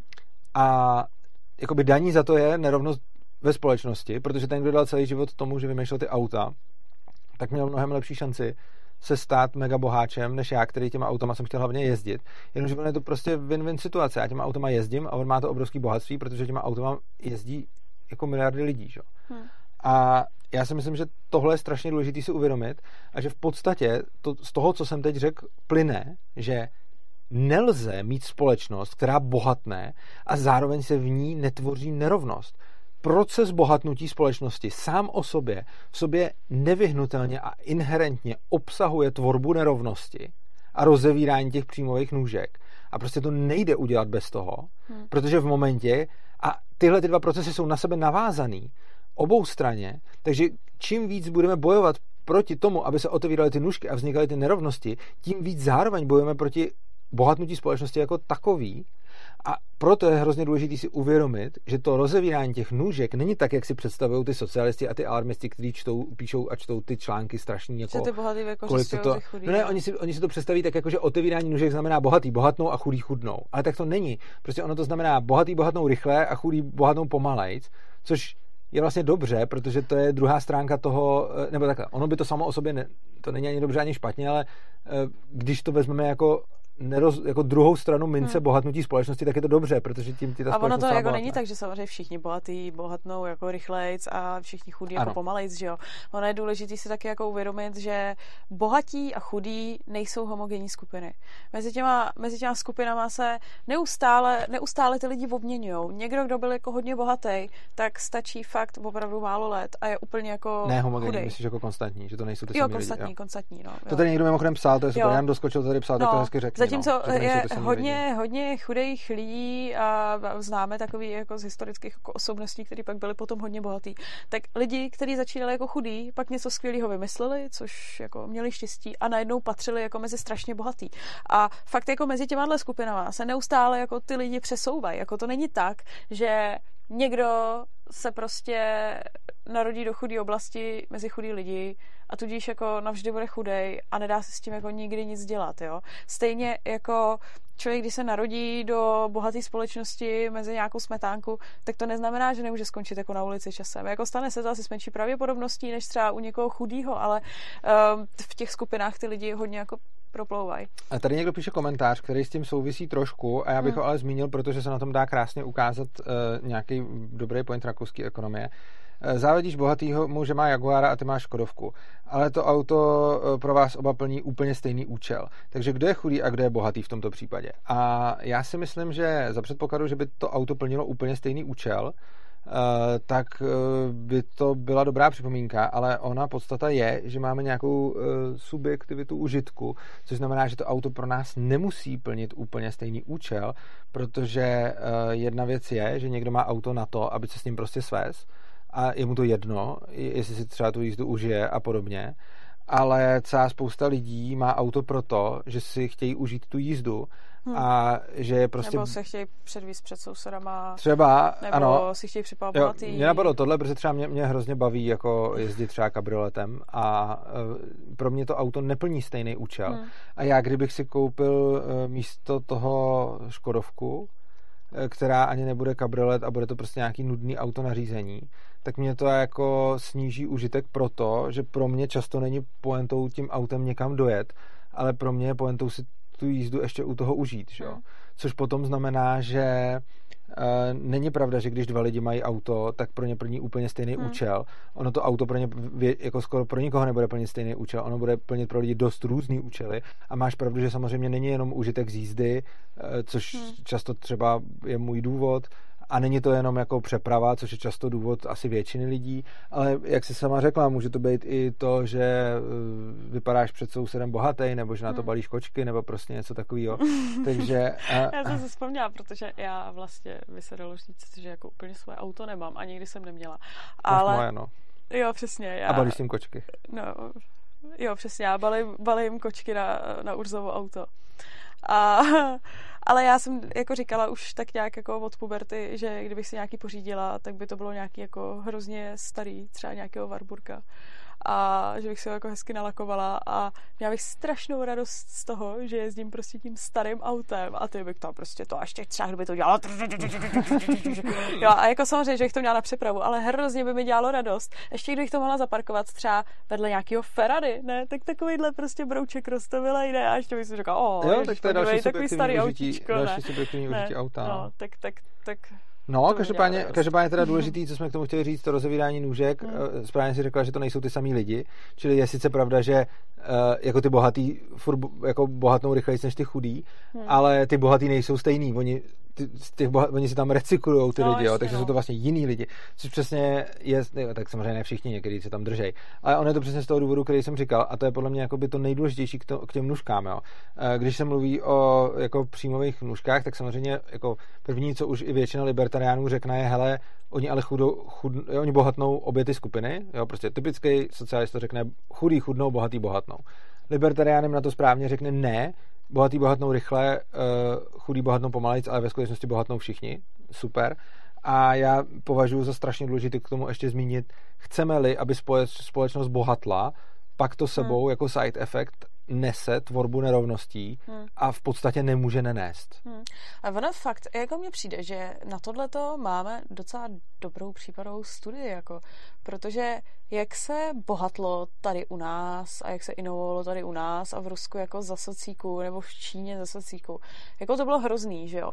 A víceméně jako jak se říká, že všichni jsme měli stejný hovno, nebo my jsme to nezažili, ale jako všichni měli stejný hovno. Ale opravdu to baví, že tady dobře, tak jako nějaká ta struktura bohatství byla celkem jako podobná, že neexistovaly až na nějaký papaláč jako lidi, kteří by se měli výrazně víc než jiný, ale fakt jako tady se zase tak jako neinovovalo nic, že jo. Zatímco na tom západě tam vznikala nějaká nerovnost nahoru dolů, což mimochodem tady jako komunisti jak docela kritizovali, ale uh, bylo to úplně někde jinde, že jo to byly přesně to, za čím pak jako jezdili ty lidi rádi na západ, koukat na ty bohatý lidi, na ty vynálezy, na to, co je tam nového z toho hmm. západu. A, a já mám pocit, jako, já, já nevím, jestli se tomu dá jako něco vytknout, protože jsme to jako na tom historickém příkladu viděli a nevím, jestli by mi k tomu řekl někdo třeba, že to tak jako není, nebo proč si myslíš, že to teda bylo. Hmm. Já bych ještě, můžu hmm. se vrátit k komentáři, nebo máš k tomu ještě něco? Jo, já, eh, tady George Cowley mi píše, to, to je uh, pán, který mi tady předtím psal právě o tom, že když má jeden Jaguara a druhý Škodovku, tak uh, to, hmm. kdo je bohatý a kdo je chudý, když ten se Škodovkou závidí, jako když závidí toho Jaguara a tak dále. Uh, no, ono prostě uh, teď, teď píše, jako, tak jako je, jaký je základní účel auta, pračky, ledničky, jaký je základní účel, ale to je takový náhled na svět, který je mm, typický pro nějakou třeba mainstreamovou ekonomii, ale je naprosto, nebo i pro selský rozum, ale právě rakouská ekonomie ukazuje, že ta otázka je jako zcestná. Eh, můžeme se zeptat eh, třeba, jaký je primární účel auta pro většinu lidí. Například se můžeme zeptat. Ale obecně nelze říct, jaký je mm, základní účel auta, protože to závisí člověk od člověka a závisí to auto od auta. A ten užitek je fakt subjektivní a je strašně důležitý v těchto těch relacích přemýšlet a nesklouzávat do toho, že jako řekne dobře, tak auto je k přepravě a tečka a potom z toho můžeme udělat spoustu jakoby z cestných ekonomických závěrů typu, že vlastně je zbytečný eh, platit si za značku nebo za nějaký auto nebo za nějaký rychlý auto nebo takhle, protože stejně ti to bude sloužit stejně jako nějaká střední no. třída, ale prostě jako tady se ptá, jako jaký je základní účel auta, no tak eh, já třeba, jo, a to je jako, já mám dvě auta a každý to auto má jiný základní účel. Jedno mám praktický auto, který má účel ježdění. Jako stejně je to hezká alfička, ale prostě její účel je ježdění. A není, jako je to takový ten základní účel, který pravděpodobně eh, tazatel myslel. No a pak mám druhý auto a jeho a jako ježdění jako doprava, jo, hmm. řekněme. A účel druhého auta, který je absolutně nepraktický, má úplně malý kufr, nedá se v něm skoro nic převést, má obrovskou spotřebu, tak ten účel je jako zábava ten účel je uh, Jasně, no. řídit s otevřenou střechou a větrem ve vlasech. To, to, tam není prostě a účel jako někam mě dojet. To, mě to trochu... Já se s tím jedu někdy jo. projet i jenom tak, když nikam nemusím Já jsem si vzpomněla teďka trochu na analogii. Uh, vyrobila jsem si buben a buben má účel k bubnování pro většinu lidí. Můj buben tady visí na zdi jako okrasa a nebubnu na něj, protože neumím. Hm? A taky by jako někdo mohl říct, ale jako buben na bubnování, ale jako pro mě ne. Já jsem si to vyrobila a mám ho tady pověšený na zdi jako okrasu a v podstatě bubnovat na něj neumím pořádně. A Tereska to... byla právě na EZO kurzu to EZO kde, kde byly Co je na tom EZO? Ty... Tam se vyráběl jenom buben. Tam, tam se dělalo vaginální mapování. A to je a... pravda, tam se a... vyráběl buben. A vyráběl se tam buben, ano. Jo, tak já jsem si buben. Tak Dobře. jsem se vyrobila buben a vysí mi tady na zdi a a, Teď no. si všichni myslí, že to, co jsem řekl, byla pravda, takže už ti to nikdo neospáře. Maximálně se z toho udělá nějaký mím. Tak, můžeš pokračovat. No, takže, takže k tomu účelu věcí, jo. A myslím si, že tady, jako když jsme se koukli kolem sebe, tak je tady strašně moc věcí, které jako účelem jsou k něčemu jinému, ale my je vlastně máme jako na okrasu. Hm? Třeba tady je svícínek, který v sobě nikdy neměl svíčku. Ano. A je prostě jenom zlatý a je hezký a ano. nikdy ale se nepoužíval ke svému účelu. Tak, on se právě používá ke svému účelu, akorát ten účel je No, ale víš co, ale nedává se tam nevidí, svíčka. že jo, přes ty, máme skleničky a oni nevidí. Ani. Jo, no dává se tam svíčka, že jo, jako no. to je jeho účel, ale svíčka tam nikdy jo. nebyla a prostě Přesně. jenom pěkný. No a tady to jeho účel je tady stát a být pěkný. Tak. Jo, no. Co dál? A uh, my už jsme se, taky uh, teď mě napadlo, už jsme se k tomu taky vlastně dostali, že to bohatství nějak tak jako roste celosvětově. Ano. A teďka, nebo nevím jestli teďka, ale by se dalo říct, že v posledních jako desetiletích už do toho hodně nějak jako se zapojuje globalizace. Mm-hmm. To, že uh, lidi můžou cestovat po celém světě, zejména zboží může cestovat po celém světě, služby taky cestují po celém světě. Mm-hmm. A najednou se to tak jako začíná to. A v důsledku tohodle se děje především to, že to není tak, že už je prostě někde jako západní svět, který je hrozně bohatý a východní, který je jako chudší, protože tam jako se třeba nedalo úplně cestovat a nebyla ta možnost převozu tu zboží, služeb a jako práce a tak. A Teďka, když je ten svět nějak jako otevřený, globalizovaný a všechno tohle to se dá, tak eh, to bohatství vlastně jako roste v těch částech světa, které jsou propojeny s těma ostatníma. Tak. A naopak neroste dodnes s částma, který jako obchod, obchod a takovou tu mobilitu lidí, jo. práce, služeb, zboží a všeho jako znemožňují. Ten důvod je totiž to, hmm. že ty můžeš vždycky, i když nic nemáš, to, to co je skvělé na práci, je, že ty, když nic nemáš a jsi úplně chudá, tak trh ti umožní nabízet svůj čas, svoji práci. Jo? A ten můžeš prodávat. Jo? A teď tam hrozně potom záleží, s kým obchoduješ a co on ti za to vlastně může nabídnout. A tady platí, že s čím bohatším protějškem obchoduješ, tím líp pro tebe. Jo? Takže ty nabízíš práci, jo? To, to, to je skvělý vlastně na trhu. I když jsi to je ta skvělá věc, která vlastně trh dává i těm úplně nejchudším. I ten nejchudší člověk může nabídnout svůj čas. Svůj čas můžeš prodat prostě, jo? i když jsi fakt chudá. A svůj čas prodáváš a i když jsi, já nevím, křovák, nikdo mi pořád nenapsal, co říká místo křovák. E, a i když jsi křovák prostě v Indii nebo v Africe, tak můžeš prodat svůj čas tím, že poješ někam do nějaký fabriky a tam budeš vyrábět uh, nějaký ty cvičky, že? A nebo, nebo cokoliv.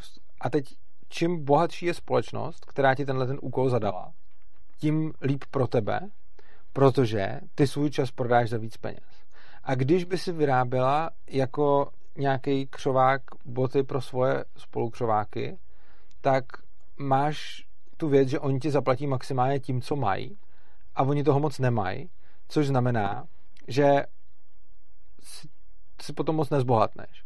Oproti tomu, když jdeš vyrábět uh, jako nějaký prostě hadry jako pro západní civilizaci a jsi někde uh, jako prostě v nějaký Asii hmm. a tam máš fabriku, která vyrábí hadry pro, který se prodávají tedy v Evropě nebo v Americe, tak hmm třeba známé HM. No, tak tím potom můžeš, po světě. tak tím potom můžeš uh, vydělávat uh, mnohem víc peněz, než by si vydělávala tím, že to dáváš místní, protože jo. ty místní nic nemají, že jo? Ty, tak. oproti tomu tady ve ti můžou zaplatit. Byť, byť, na naše poměry taky blbě, ale na jejich poměry líp, Dobře. že jo? To je přesně, přesně to, k čemu jsem se jako chtěla dostat, jo? že uh, tady v dnešní společnosti teďka už se řeší věci, které jsme dostatečně bohatí na to, že můžeme řešit některé věci, které jsme dřív neřešili. A jedním z těchto témat je, že se pídíme po původu produktu, kde se jako vyrábí. A dost uh, často poslední dobou se vytáhne nějaká kauza, že třeba zejména obchody s oblečením svoje oblečení nechávají šít někde jako děti v nějakých chudých oblastech a za málo peněz na naše podmínky. To samé jako iPhone, jak jsou montovaný v Číně a takovýhle. A Uh, smutný na tom je, že tyhle ty lidi, co to kritizují, dost často vybízejí jako bojkotu, bojkotu těchto prodejů. A No, ono se na to člověk musí podívat jako trošičku jinak. Eh, je nějaká jako chudá, hodně chudá společnost, kde lidi třeba jako dodnes dělají na poli a nebo jako za nějakých jako pár šupů a pak tam přijde ta západní továrna, postaví si tam tu továrnu a nabídne jim nějaký plat nebo nějakou práci, která zjevně je lepší než to, co měli, protože oni do té práce jdou pracovat. A už jen to, že mají jako možnost v této továrně pracovat a vydělávat tam jako peníze, tak se jim zlepšily podmínky. A hlavně je důležité to prostě jako nehodnotit hodnotit, eh, hodnotit z naší situace, protože nám může připadat nelidský, že tamhle někdo vydělává nebo šije, šije oblečení pro nás za 2 dolary na den, ale uh, to by bylo směšný tady, v těchto těch podmínkách pro nás. Ale ono pro ty lidi, co tam v těch továrnách dělají, tak je to kolikrát, nebo jako je, protože tam pracují, tak je to lepší, než to, co měli doteď. A my za prvý uh, jim jako dáváme větší možnosti práce, za druhý nějak se tam eh, část bohatství od nás, i když třeba jako z našeho pohledu po malých částech, se přesouvá do těch chudších oblastí. My jako tyhle ty chudší oblasti tímhle tím dostáváme na ten trh, kde jim umožňujeme zbohatnout. A, Samozřejmě my na tom bohatíme víc, že Ano, my na tom, jo, jo, jo, ale necháváme i ty, i ty vlastně chudší části zbohatnout a zapojujeme jako do toho obchodu, kde můžou něco jako nabídnout, což samo o sobě pro ně jako je hrozně těžký, protože jsou jako málo konkurenceschopní. A uh, smutný na tom je, když potom tady někdo jako z našich podmínek vyzývá k bojkotu, k bojkotu těch firm, který zaměstnávají ty lidi tam na tom místě, protože tím vlastně ty lidi říkají, uh, tu práci jim tam jako seberte. A jdou zpátky jako na to pole, na, tam do těch jako horších podmínek, co měli předtím. My je úplně z našeho trhu odstraňme a prostě jako neu, neumožněme jim jako nějak zbohatnout.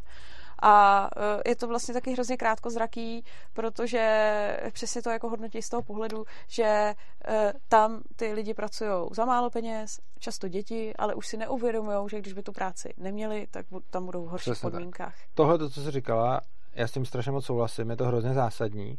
Já k tomu ještě něco dodám. Do značné míry tě budu vlastně opakovat, jo? takže hmm. abych to k tomu dodal, tak, tak část toho řeknu znovu, ale myslím, že je dobrý, aby to bylo, aby to bylo řečeno klidně i dvakrát trochu jinýma slovama.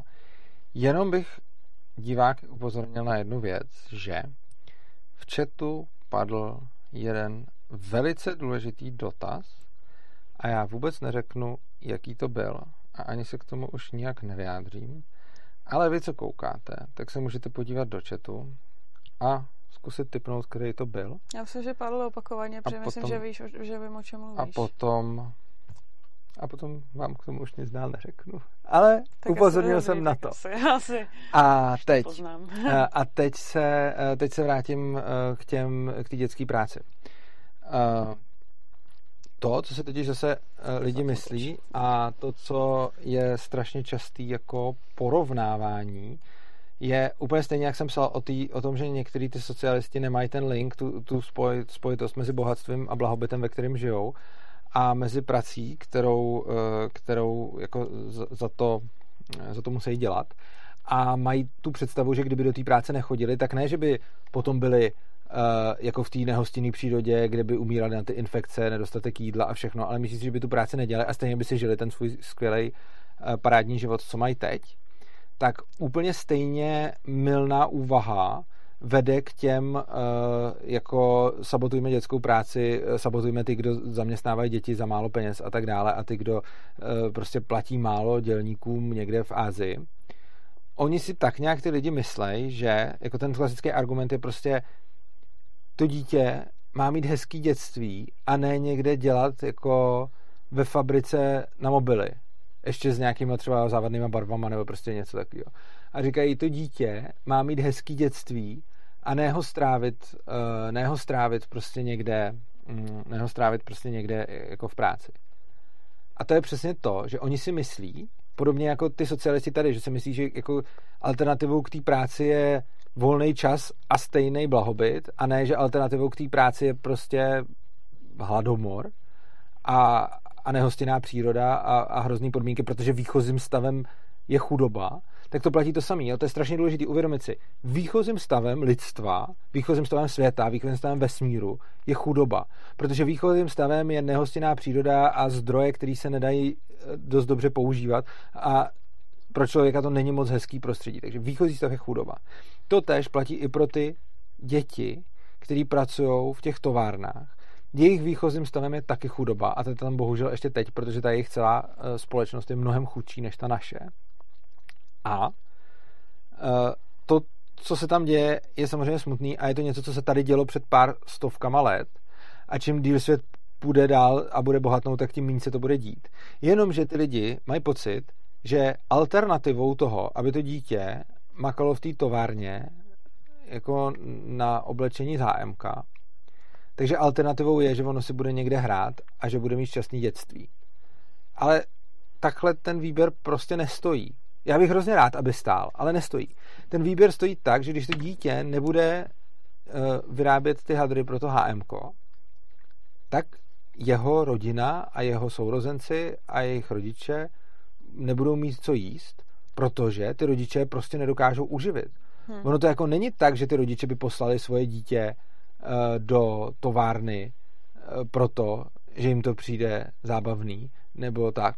Ono je to tak, že ta rodina je úplně v háji, oni prostě nemají, oni nemají na jídlo. Tam je spousta rodin, které fungují tak, že třeba mají víc dětí a všechny ty děti pracují, aby tomu jednomu zaplatili studio, eh, jako studium, aby uh, on třeba se naučil dělat nějaký kvalifikovaný práce a pak to rodinu jako živil. Jo? I to jako takovýhle strategie tam jsou. A jsou to jako dobrý strategie k přežití, protože nic jiného nezbývá, tak je to jako dobrý způsob, jak to, jak to udělat. Každopádně uh, ty děti v těch továrnách nepracují proto, že by to bylo super, nebo že by měli blbý rodiče. Ty děti v těch továrnách pracují proto, že ta jejich rodina se nachází na kraji existenční nouze. A tou existenční nouzí nemyslím to, co se tím myslí v České republice. Tou existenční nouzí myslím hranici přežití a nepřežití, hranici hladu a nehladu, hranici zimy a tepla. A vzhledem k tomu, že ta rodina se nachází v tomhle stavu, tak v momentě, kdy nepřijde žádný to HM a nedá těm dětem aspoň něco, tak jim nedá nikdo nic a oni tam umřou.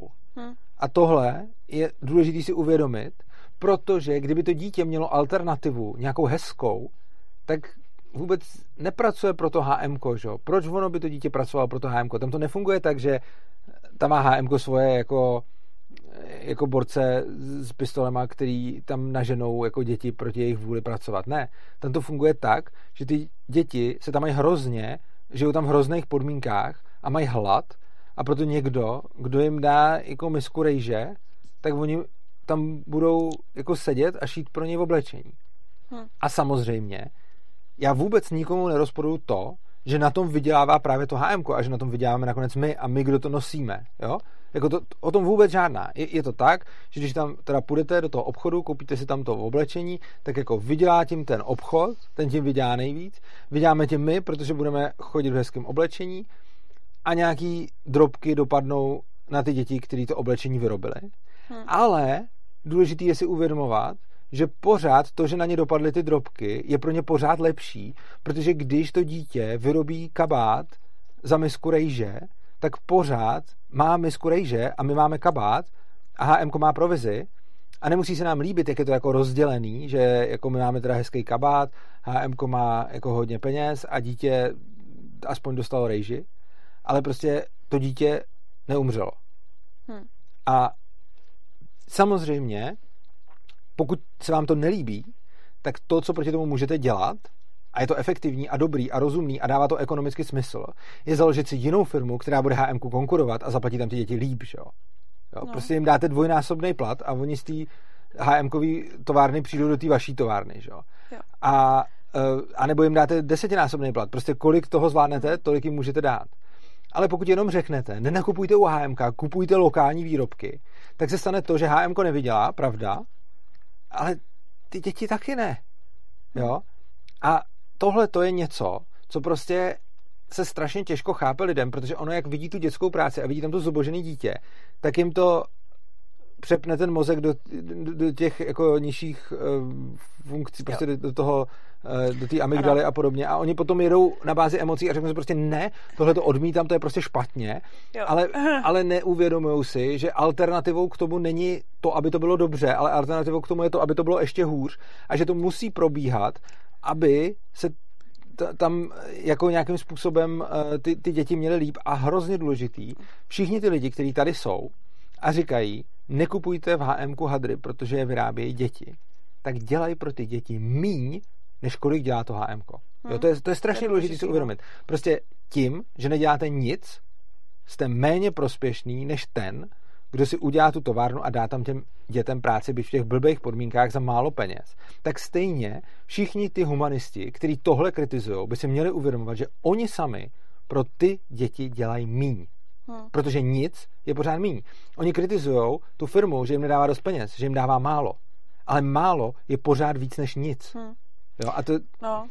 Mně se to taky, jak jsi, jak jsi mluvil o tom dítěti s rejží, tak já jak mám docela jako barvitou představivost, tak mě se to hnedka jako vyobrazilo, jak se mi to hnedka přestalo líbit, tak jako o.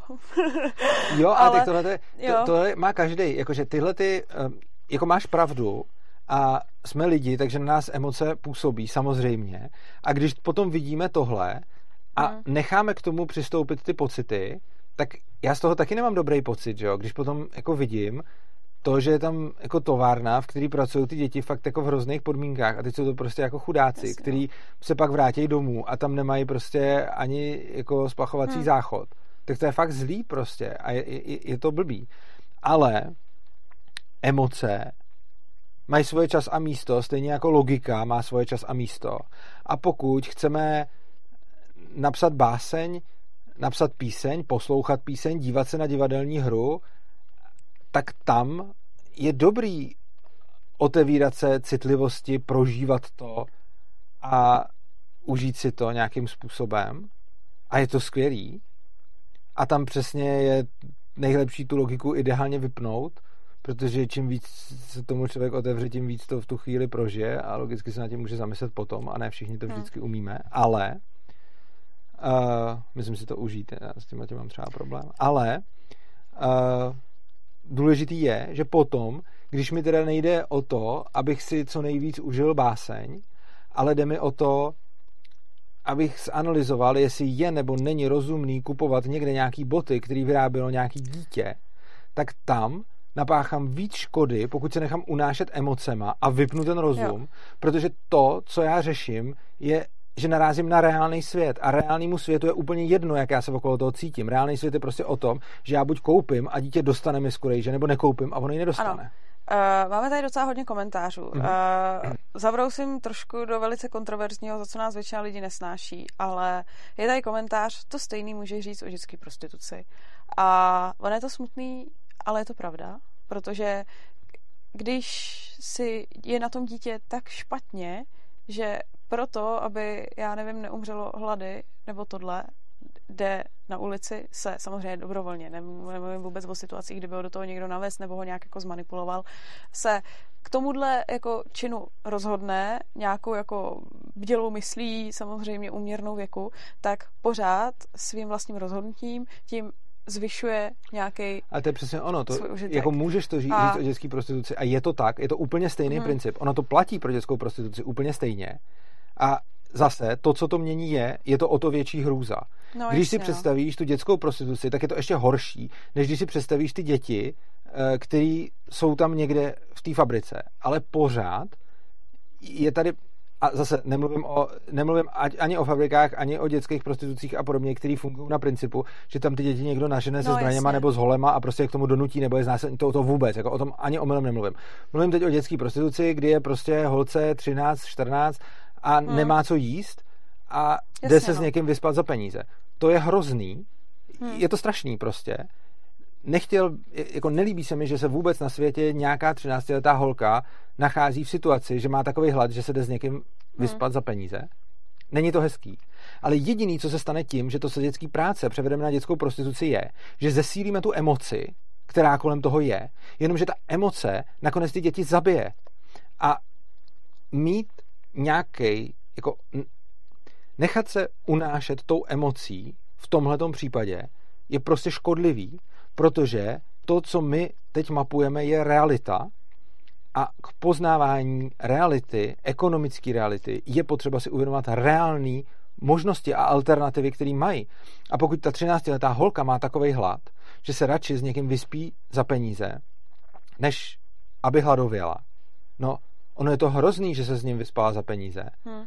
Ale jestliže alternativa je to, že bude mít hlad a umře, hmm. tak nakonec je to méně špatný prostě.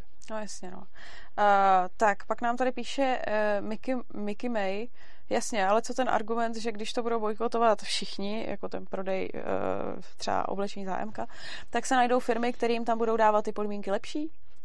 To je Proč nesmysl. se to teďka neděje? Přesně tak, Přesně. tomu není potřeba jako, bojkotovat. T- to, že se, to, to, že se někde v zahraničí na východě v docela otřesných podmínkách vyrábí oblečení a vyrábí se asi i iPhony v Číně, o tom se mluví, mluví se do, o tom docela široce, tak kde ty firmy jsou, které by nabídly ty lepší podmínky? Jako, eh, já nevidím důvod, proč by tam neměly být už teďka, protože já si myslím, že ty s HM, že jo, HM vymlátili několik obchodů, HM bylo docela hodně mediálně a tlakem veřejného mínění tlačený, aby lidem ty lepší podmínky nabídlo.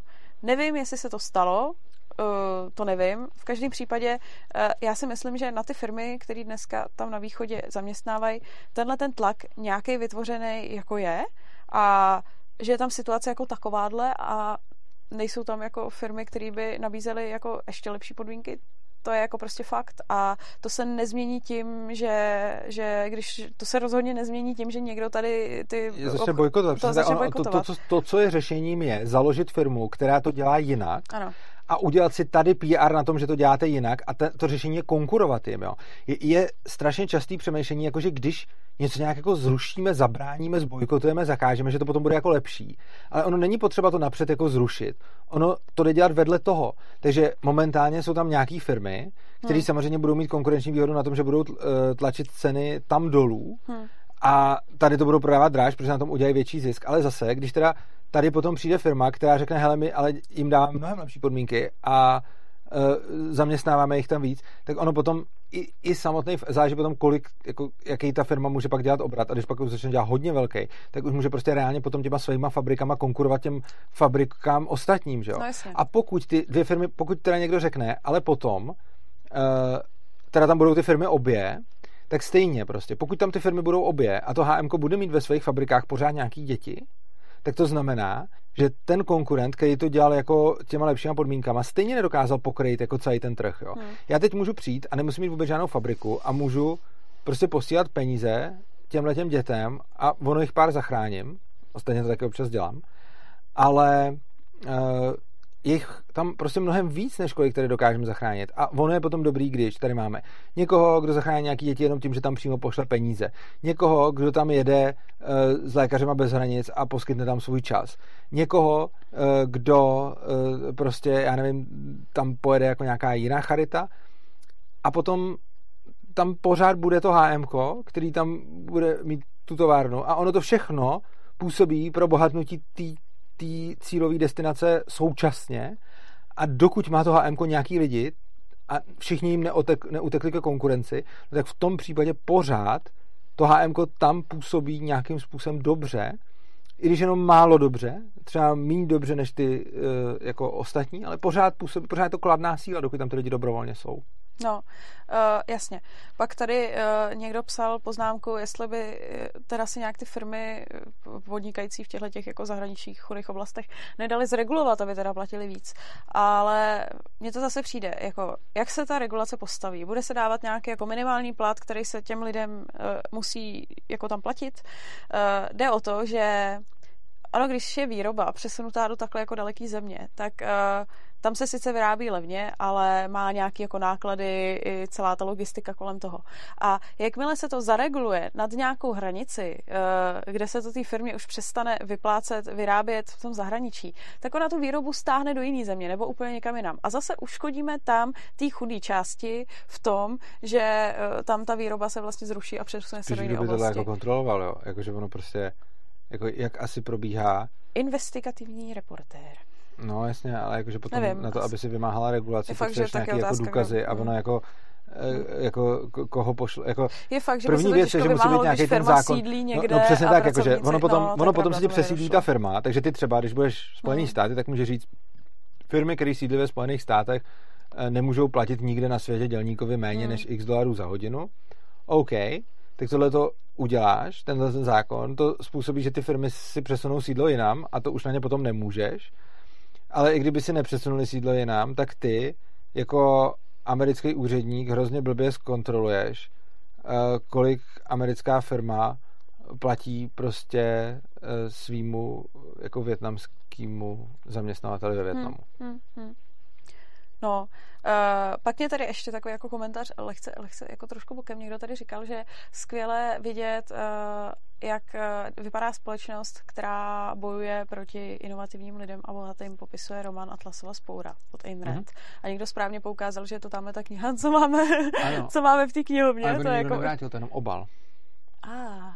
Tam to leží, protože to obal a někdo nám ji nevrátil. Ano, a já vím asi, já vím asi kdo. Ta kniha je nejspíše zahraničí. Jo, už tak nevím kdo. Dobře. Tak no jo. dobře, jo, je to skvělá kniha. Já jsem ano, taká vyhrála o Students for Liberty, přečetla jsem jed, jedním dechem a od té doby jako koluje dál. Tak to taky určitě doporučuji, to je jako dobrý.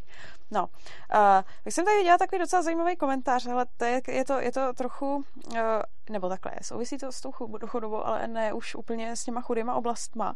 Ale psal nám tady někdo, a jestli to nenajdu, tak to budu parafrázovat, ale uh, jo, všich, tady všichni nadávají na Babiše, ale nevidí, kolik peněz jeho firmy odvádí a kolik zaměstnává. To jsem dávno, ne? Někdy. Ti jeho zaměstnanci odvádí peněz do rozpočtu. Ne, to je určitě... Kdo to napsal? Uh, George Cowley. Jo, to Jo. Uh, jako bohatý Babiš je zrovna příklad bohatého člověka, který, kdyby nebylo státu, tak by bohatý nebyl. Uh, plus teda dostává obrovský dotace. Plus obr- no, ono je důležitý si jako uvědomovat, že jsou bohatý lidi a bohatý lidi. Uh, ono s, různí lidi jsou bohatí přesně z toho důvodu, jak říkal Urza, že něco jako skvělého vymysleli, uh, dodali nějaký produkt uh, skvěle jako ostatním lidem a na základě toho zbohatli. A pak jsou bohatí lidi typu Babiš a bohužel takových podobných lidí je taky hodně. A to jsou lidi, kteří bych klidně i řekla, jako zbohatli parazitováním na společnosti skrze stát.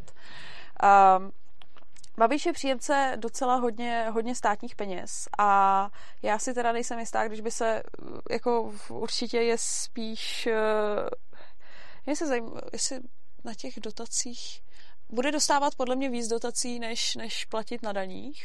To si uh, já si myslím, že ono to bylo, že on se to strašně, já teď nevím, jak je to teď, ale jo. to bylo, že na začátku, když přišel do vlády, tak pořád, tak jsem viděl taky graf, že on platil výrazně větší daně než dotace a potom se to celou dobu uh, přibližovalo a nevím, jestli už se to překřížilo, ale někdo tady v diskuzi psal na začátku, že Babiš už bere víc dotací, než uh, platí daní a já si myslím, že to tak je. Hmm. Otázka je, který daně se tím myslí, protože rozhodně jsem viděl nějaký graf, který tohle to říkal, ale nestudoval jsem, který přesně zdanění se tím myslí. A jestli mu tam do toho započítá, já nevím, DPH no. a všechno, to je otázka. Každopádně můžeme poprosit a... uh, diváky, uh, jestli to někdo víte přesně, jak to je, jestli Babiš dostává no. víc dotací nebo platí víc. Jako je pravda, že Babiš zaměstnává si docela hodně lidí, jako o tom žádná. Na druhou stranu, uh, on si může dovolit zaměstnat tolik lidí po tom, co tady v podstatě nás skrze stát uh, částečně vyparazitoval a částečně si proloboval výhody pro sebe na úkor ostatních lidí. A to jsou přesně jako ty bohatý lidi, který prostě by bez toho státu bohatý nebyli. A uh, ono je důležité si uvědomit, že přesně takhle bohatý lidi nevznikají jenom těma inovacema, tak by to vznikalo v té volnotržní společnosti, bych řekla, jako zdravě. Ale bohužel v té státní společnosti, kterou tady máme dneska, tak když se někomu jako chytře, jako Babišovi, povede ve vhodnou dobu přisát se na státní systém, tak člověk může zbohatnout uh, velice dobře, aniž by něco hodně kvalitního předal společnosti. A tudíž tedy uh, hodně bohatých lidí dneska je bohatých jenom kvůli státu, což je svým způsobem takový jako parazitování na ostatních a minimálně si prolobování skrze uh, různé jako zákony uh, různých výhod, na kterých potom ty bohatí lidi vyjedna, uh, vydělávají. No a přemýšlím. Povídej. Tady ještě jeden komentář, který jenom chci uh, trošku vyzdvihnout. Uh, Šlomo Kavka píše, k dětské prostituci, že dětská prostituce je typicky mm. nedobrovolná a násilná, což má pravdu. A samozřejmě nic takového, jakože o tom žádná a prostě takhle, každá prostituce, která je násilná a ať už je dětská nebo dospělá, mm. každý pokaždý, když někdo někoho vezme a buď ho znásilní, nebo ho prodává, aby ho někdo jiný znásilňoval, tak to je vždycky špatně a není o čem. A je, je, jako je to špatně hmm. u dětí, je to špatně u dospělých, je to špatně u všech a prostě násilná prostituce no. je, je jako já smysl. A já vůbec já už, jako neříkám, že to tak mě už není. moc se na tohle tématu nechce odstočit, protože hmm. vždycky jako si lidi z toho vystříhnou, jenom že mluvíme o tomhle tématu, protože jim jako přijde hrozný a mají pocit, že je to jako děsný, ale jako my říkáme furt jenom to samý, akorát se to přesně liší tou emocionální odezvou, jako na ty věci. A jako mně přijde, že když člověk žije v hodně špatných podmínkách, tak my mu nemáme bránit jeho volbě si ty podmínky zlepšit, ať se nám to jakoliv nelíbí. To bych řekla, že asi jako principem. A pokud to udělá dobrovolně samozřejmě. Ano. A, uh, jo, a, je a já, úplně jedno, ale já se jako tomu jestli... tématu nechci jakoby úplně vyhýbat, protože jako, prostě, když se na to lidi často mě, ptají, tak... Uh... Jo, ale tak jako mně přijde, jako takhle, mně přijde, že hodně lidí se na to ptá, jenom aby jako to zaznělo ve videu a pak se to mohlo z toho dělat prdel a že se zase o tom mluvilo. Jo. Já nevím, kolik lidí tady v diskuzi ne. se na to ptá jako vážně, ale... Takhle, já souhlasím, že uh, problém, jako souhlasím s tím, že téma dětské prostituce je oblíbený, řekněme, jako mm, oblíbený trolling argument, který je proti Ankapu, uh, který je proti Ankapu používaný. Hmm. Spousta lidí potom to, co říkáme, překrucuje do toho, že jsme snad zastánci dětské prostituce, nebo že nám nevadí, nebo prostě všechny tyhle ty věci, které prostě, které prostě nejsou pravda. A, uh, ale mm, mně nepřijde argumentačně poctivý potom jakoukoliv otázku na dětskou prostituci smést tím, že to je často trolling. Protože tím bychom si potom mohli jako nastavit libovolný téma, na který bychom nemuseli reagovat s odůvodněním, že takhle nás přece trolej, takže my na to už nebudeme reagovat. Hmm. A mně to nepřijde argumentačně poctivý. Což znamená, že i když si uvědomují všechny nevýhody toho mluvit o dětské prostituci, protože vždycky je to nakonec překrouceno hmm. a vždycky nakonec z toho výjdeme s tím, že někdo řekne uh, věci, které jsme, že, že říkáme věci, které jsme nikdy ani neříkali a někdo nás prostě obviní uh, z něčeho, co, uh, co, co není pravda, tak si myslím, že tohle je menší zlo, než to, no. že bychom se tomu tématu vyhejbali a nemluvili o něm. Ne, tak to určitě A přijde mi jakoby dobrý to, co jsme tady řekli, tady jako říct a já se zatím stojím. Uh, já s tím souhlasím, jenom asi možná, jak jako natáčíme těch videí hodně, tak mi přijde, že od... No, ani ne v těch videích, ale přijde mi, že vlastně v těch diskuzích uh, jo, je to, je to furt, jako no. víc víc, než by bylo to a mám z toho pocit, že některý, některý ty komentáře a dotazy jsou čistě jenom tak, aby se jako vyprovokovala Souhlasím. reakce, která bude špatná. Ale jako ono tohle není případ jenom dětský prostituce. Já už jsem já už jsem jako vydetekovala u pár lidí u v, nějakých témat a to byl, já jsem, něco to bylo, uh, ježiš, něco jako, nevím, no, člověk se mě ptal na něco a bylo hrozně vidět, že mě manipulovává do toho, abych jako řekla něco ve smyslu, že tyhle ty lidi by měli umřít. Nebo něco takového, nebo jako jo. něco jako chudí lidi necháme umřít. A bylo to vidět, jak... A to ani nemyslíme, že? Ne, ne, ne, ale bylo to vidět, jak jako pokládal dotazy, ale pokládali dotazy hrozně tak, jako, že mi sugerovávali, jak bych na to měla odpovědět. A... S tím se dá hrozně dobře pracovat. No dá, jako odešel nespokojený. Ale jakože už jsem to viděla opakovaně, občas mi přijde, že tohle je trošku případ, případ těchto těch hodně jako kontroverzních hmm. témat. No. no. Nicméně, já si myslím, že jak jsem mluvila o tom Babišovi a o tom vlastně jako... No, tady je o něm jeden komentář. Dobře, povídej. Náš jeden podporovatel, eh, a teď já, mě se hrozně, já nechci prostě špatně jeho jméno. Ono je jo, já si předpokládám, že jsem četla půlku ven špatně. Jiří, no, jenže tohle je Jiří Sakir Paloglu. Jo, jo, jo. Já, a to, já to, je super jméno. To, já, je super to, jméno. to, já už si, já to nevím, si pamatuju. Se správně. To si právě taky pamatuju, jo. Uh, protože jsme si mailovali. To, to, to znám od vidění. Je to, Tyhle, je to tyhle dobrý jména si pamatuju. A on právě píše tady komentář. Já souhlasím, že Babiš parazituje, ale v rámci teorii her je to jedna z nejefektivnějších možností, jak zbohatnout. Hmm. Uh, ano, to je pravda, v prostředí, který tady máme, je to k tomu přímo vybízí, takže oni to ty lidi budou dělat.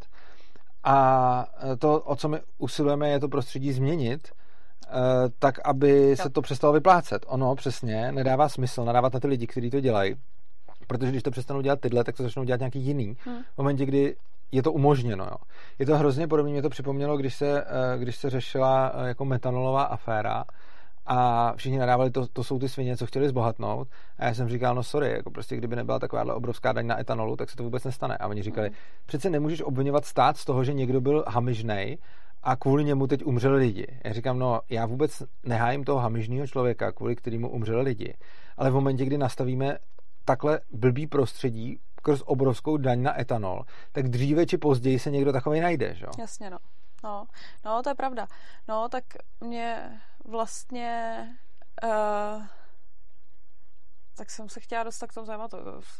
To, Teď můžu nahrát. Třeba Agrofert na rozdíl od mnoha firm odvádí eh, své daně ze zisku v nikoli v daňových rájích. A to je často pro, podstatný pro Babišovský argument, který se čas, tak často nema, nemedializuje. Ale já, můžeš jako já nevidím, tady. já nevidím žádnou pozitivitu moc na tom, že někdo odvádí víc daní než jako jiný. Uh, Přesně tak. Jako, a taky daňový ráj můžeš zmínit. Jo, jako člověk, který odvádí víc daní než jiný do nějakého sociálního systému, což je nějaká jako obrovská chiméra, ze který se platí zase lidi, kteří jsou na to jako napojení, jako dobře, důchodci, ty jsou jako obrovská část, jenomže jako dostávají takový částky, jaký dostávají. A pak jako hrozně moc lidí, kteří jsou na ten systém napojený, tak jako já nepovažuji za to, nepovažuji za lepšího člověka toho, který jako odvede do toho systému víc než jiný. Mně přijde lepší, aby aby všem lidem ty peníze zůstaly, aby se ty daně platit nemuseli. A zároveň, aby tady nebyla ta obrovská chiméra, která nastavuje podmínky lepší pro ty lidi, kteří jsou na ně napojení a pro ty lidi, kteří můžou vysávat. Takže jako obou straně. Tak eh, ať bohatí lidi, za, eh, bohatí lidi, kteří zbohatli tak, jak mají, tím, že jako přinesli něco společnosti, zaměstnají hromadu zaměstnanců. Bude to jako paráda. Ale jestli jako odvedou nějaký daně, který nejspíš jako částečně někdo rozkrade, částečně budou přerozdělený a úplně prostě vyházený do vzduchu, to mě jako nepřijde dobrý. A uh, ty daňové ráje No, jako z toho důvodu, z toho důvodu mě vůbec nedělá problém, že lidi jako daní v daňových rájích. Mně to přijde jako logický, protože... tak. Uh, je to konkurence mezi... Přesně, je to, je to konkurence mezi státama. Já nevidím důvod, proč bych uh, neměla danit radši v daňovém ráji. Jako, no, strašně lidí má pocit jako nějakého takového patriotismu, že daně bychom měli platit tady a že to zůstává našim lidem. Ale to jako to úplně není pravda. Jako to radši, ať mi ty daně zůstanou a já si dám to třeba jako lidem, který chci, ale zase, jako když já ty daně odvedu, tak tady se jako někdo rozkrade, tady se za, za ně udělají věci, které bych jako třeba jako nechtěla, nějaký zákony, přisajou se na to nějaký lobbysti, zase se něco prostě úplně, úplně jako rozdělá. Uh, když budou daní v daňovém ráji, tak mně zůstane víc peněz a já si pak můžu rozhodnout, jestli to pošlu tady těm chudým lidem na, na charitu, nebo jestli klidně zvětším svůj podnik a zaměstnám víc lidí, tudíž umožním víc lidem zbohatnout, mm-hmm. nebo jako co s těma penězma udělám. A uh, tady jsou daňový ráje něco jako prokletý slovo. Mně spíš přijde hrozný, že žijeme jako v daňovém pekle. My všichni bychom měli jo. být daňový ráje, aby lidem co nejvíc peněz zůstávalo a ne to prostě tady tlačit do nějakého kanálu státního. A já ještě, to jsi pěkně řekla, a já ještě k daňovým, Přesně, to bylo dobrý. A já ještě k daňovým rájům řeknu, že daňový ráj je super konkurent. Ano. A čím víc bude daňových rájů na světě, tím víc to bude vytvářet tlak na ostatní státy, aby snižovali daně. Takže já jsem rád za každý daňový ráj a chci, aby jich bylo co nejvíc. Já protože vím, no. čím víc bude daňových rájů, tím víc budou muset hmm. Eh, státy snižovat své daně, proto proti ním taky tak brojej. Jo, to je uh, právě to, že stát tady jako vytváří jo. nějakou jako představu, kterou šíří mezi lidi, že kdo odvádí v daňovém ráji, to je jako ten okrádá zbytek společnosti nebo jako něco. To je prostě, to jako nejpravda. To je, nevím, mně to připadá jak mandelinka Bramborová tohle. Rozohnila. To je prostě, člověk se nenechá okrást, když, když eh, daní v daňovém ráji a naopak se může rozhodnout, co svoje, se svýma penězma udělá. Ano. Já si tady užívám s tabletem a potřebuji tady přečíst dva komentáře. Dobře, taky přečti. První je Karel Schmidberger, doufám, že jsem to přečetl dobře. Má, jo, myslím no. si, že jo. A on tam píše to právě, už chápu, proč nečtou moje otázky, protože má takhle napsaný jméno. A druhý hm. komentář, který prostě musím přečíst. Vojta Kuchař píše. Pořád jsem chci napsat nějaký chytrý komentář, který by Urzu zaujal natolik, aby ho přečetl, ale vždy, když se o to pokusím, tak řekne něco chytrýho a já už začínám být zoufalý. Vojto Kuchaři napsal si komentář, který mě zaujal. to je dobrý. To jsem se no, a t- taky, jo. Tak já jsem vlastně si postupně chtěla dostat k tomu, jestli teda... Dostaň. Jako, my tady teďka máme nějaký teda stát, který uh, aspoň se tváří, že se jako tu chudobu nějak snaží řešit protože ač eh, bych řekla, že tady v té naší společnosti nebo tak už jsme to zmiňovali, jako že nikdo není tak jako chudý jako v některých jako zahraničních oblastech, tak pořád máme tady jako na, na, na, naš, na naše poměry, tady máme jako chudí lidi. A uh, stát se nějakou tuhle jako nerovnost uh, snaží vyhlazovat aby ty jako chudší na tom nebyly nějak špatně skrze různé jako sociální podpory. A jak tuhle tu chudobu jako řešit efektivně. A to je právě to, co jsem říkala před chviličkou. Eh, tím, že se ten stát bude zmenšovat, tak za prvý lidem zůstanou jejich peníze a budou si s nima moci rozhodovat. Eh, těm lidem zůstane těch peněz víc. Eh, a Hlavně se zruší některé regulace, které pro ty chudí jsou úplně vražedný. Protože strašně moc zákonů a regulací tady vzniká tak, že bohatí lidi, kteří na to mají zdroje a kontakty a, tak si prolobují nějaké regulace, které jim jdou na ruku a které jsou jako pro ně a nejsou pro ty chudí lidi. A proto tady máme hodně regulací, který se, který buď se ani netvářejí, že by jako byly pro chudý a jsou prostě jenom hrozný, a pak tady máme i nějaké regulace, které se jakože tvářejí, že jsou pro chudý a taky jsou hrozný. A, a já si myslím, že určitě rušení mnoha regulací by chudým mohlo pomoci. A mluvil se o tom ty, ať už třeba jako si najít eh, lepší práci nebo no. lépe se zařídit se zdrojema, který vydělám a který mi nevezme stát. Já jsem hlavně chtěl připomenout, že ve stokách svobodného přístavu jeden čas vycházel seriál, on vycházel asi rok, nebo prostě strašně hmm. dlouho, má asi 50 dílů. Ten seriál se jmenuje Stát proti chudým. A tam si to můžete najít. A v každém tom dílu vždycky autor psal uh, o tom, proč vlastně uh, stát poškozuje víc chudý než bohatý. V jakých všech ano. aspektech. Ano. A je to opravdu ve všem možným. A jakoby takový ten jeden za všechny, který bych, který bych jako řekl, když máme nějakou bohatou korporaci, tak ta si může platit politiky a vytvářet legislativu tímhle tím způsobem. Jako, že si, že si prostě hmm. přímo kupuje zákony, to nikdo jako menší nemůže. Za další, i když ten úředník nebo politik, který vymýšlí ten zákon, tu regulaci, to chce udělat fakt poctivě a dobře, tak on se samozřejmě bude podívat na to, jak se to dělá v těch velkých firmách a ne jak se to dělá v garážových firmách. Za třetí, i když se mu to nepovede, a udělá regulaci, která by tu velkou firmu fakt nějak blbě zasáhla, no tak se to stopne, protože se řekne, přece nemůžeme nechat zkrachovat, já nevím, Škodovku, protože by spousta lidí přišla o práci. oproti tomu celou řadu drobných podnikatelů zkrachovat můžeme, protože to nikdo ani nebude vědět. A za čtvrtý, když už teda ta regulace, pro, jo, to, to jsou všechno tři jako argumenty, které jsou, jak vlastně ty státní regulace škodí víc těm chudým a jdou na ruku těm bohatým, tak prostě potom stejně, i když už teda vyjde hmm. nějaká regulace, řekněme, že si ji nikdo nekoupil, řekněme, že ten úředník ji nějak udělal, tak potom stejně ta velká firma má celou spoustu uh, způsobů, jak si s tou regulací poradit. Má na to celý oddělení právníků, účetních, a, a dalších lidí, kteří dokážou nastavit ty procesy v té firmě tak, aby ty regulaci jako vyhověly. Vyhověly, anebo tomu, nevyhověly. A, a jak to, a jak to prošlo? Oproti tomu ta malá firma, hmm. s tou si potom může finančák nebo jakýkoliv kontroloři strašně jako vytřít zadek. A je to vidět prostě na různých jako třeba hygienických předpisech a podobně. I, ale úplně typický příklad je EET.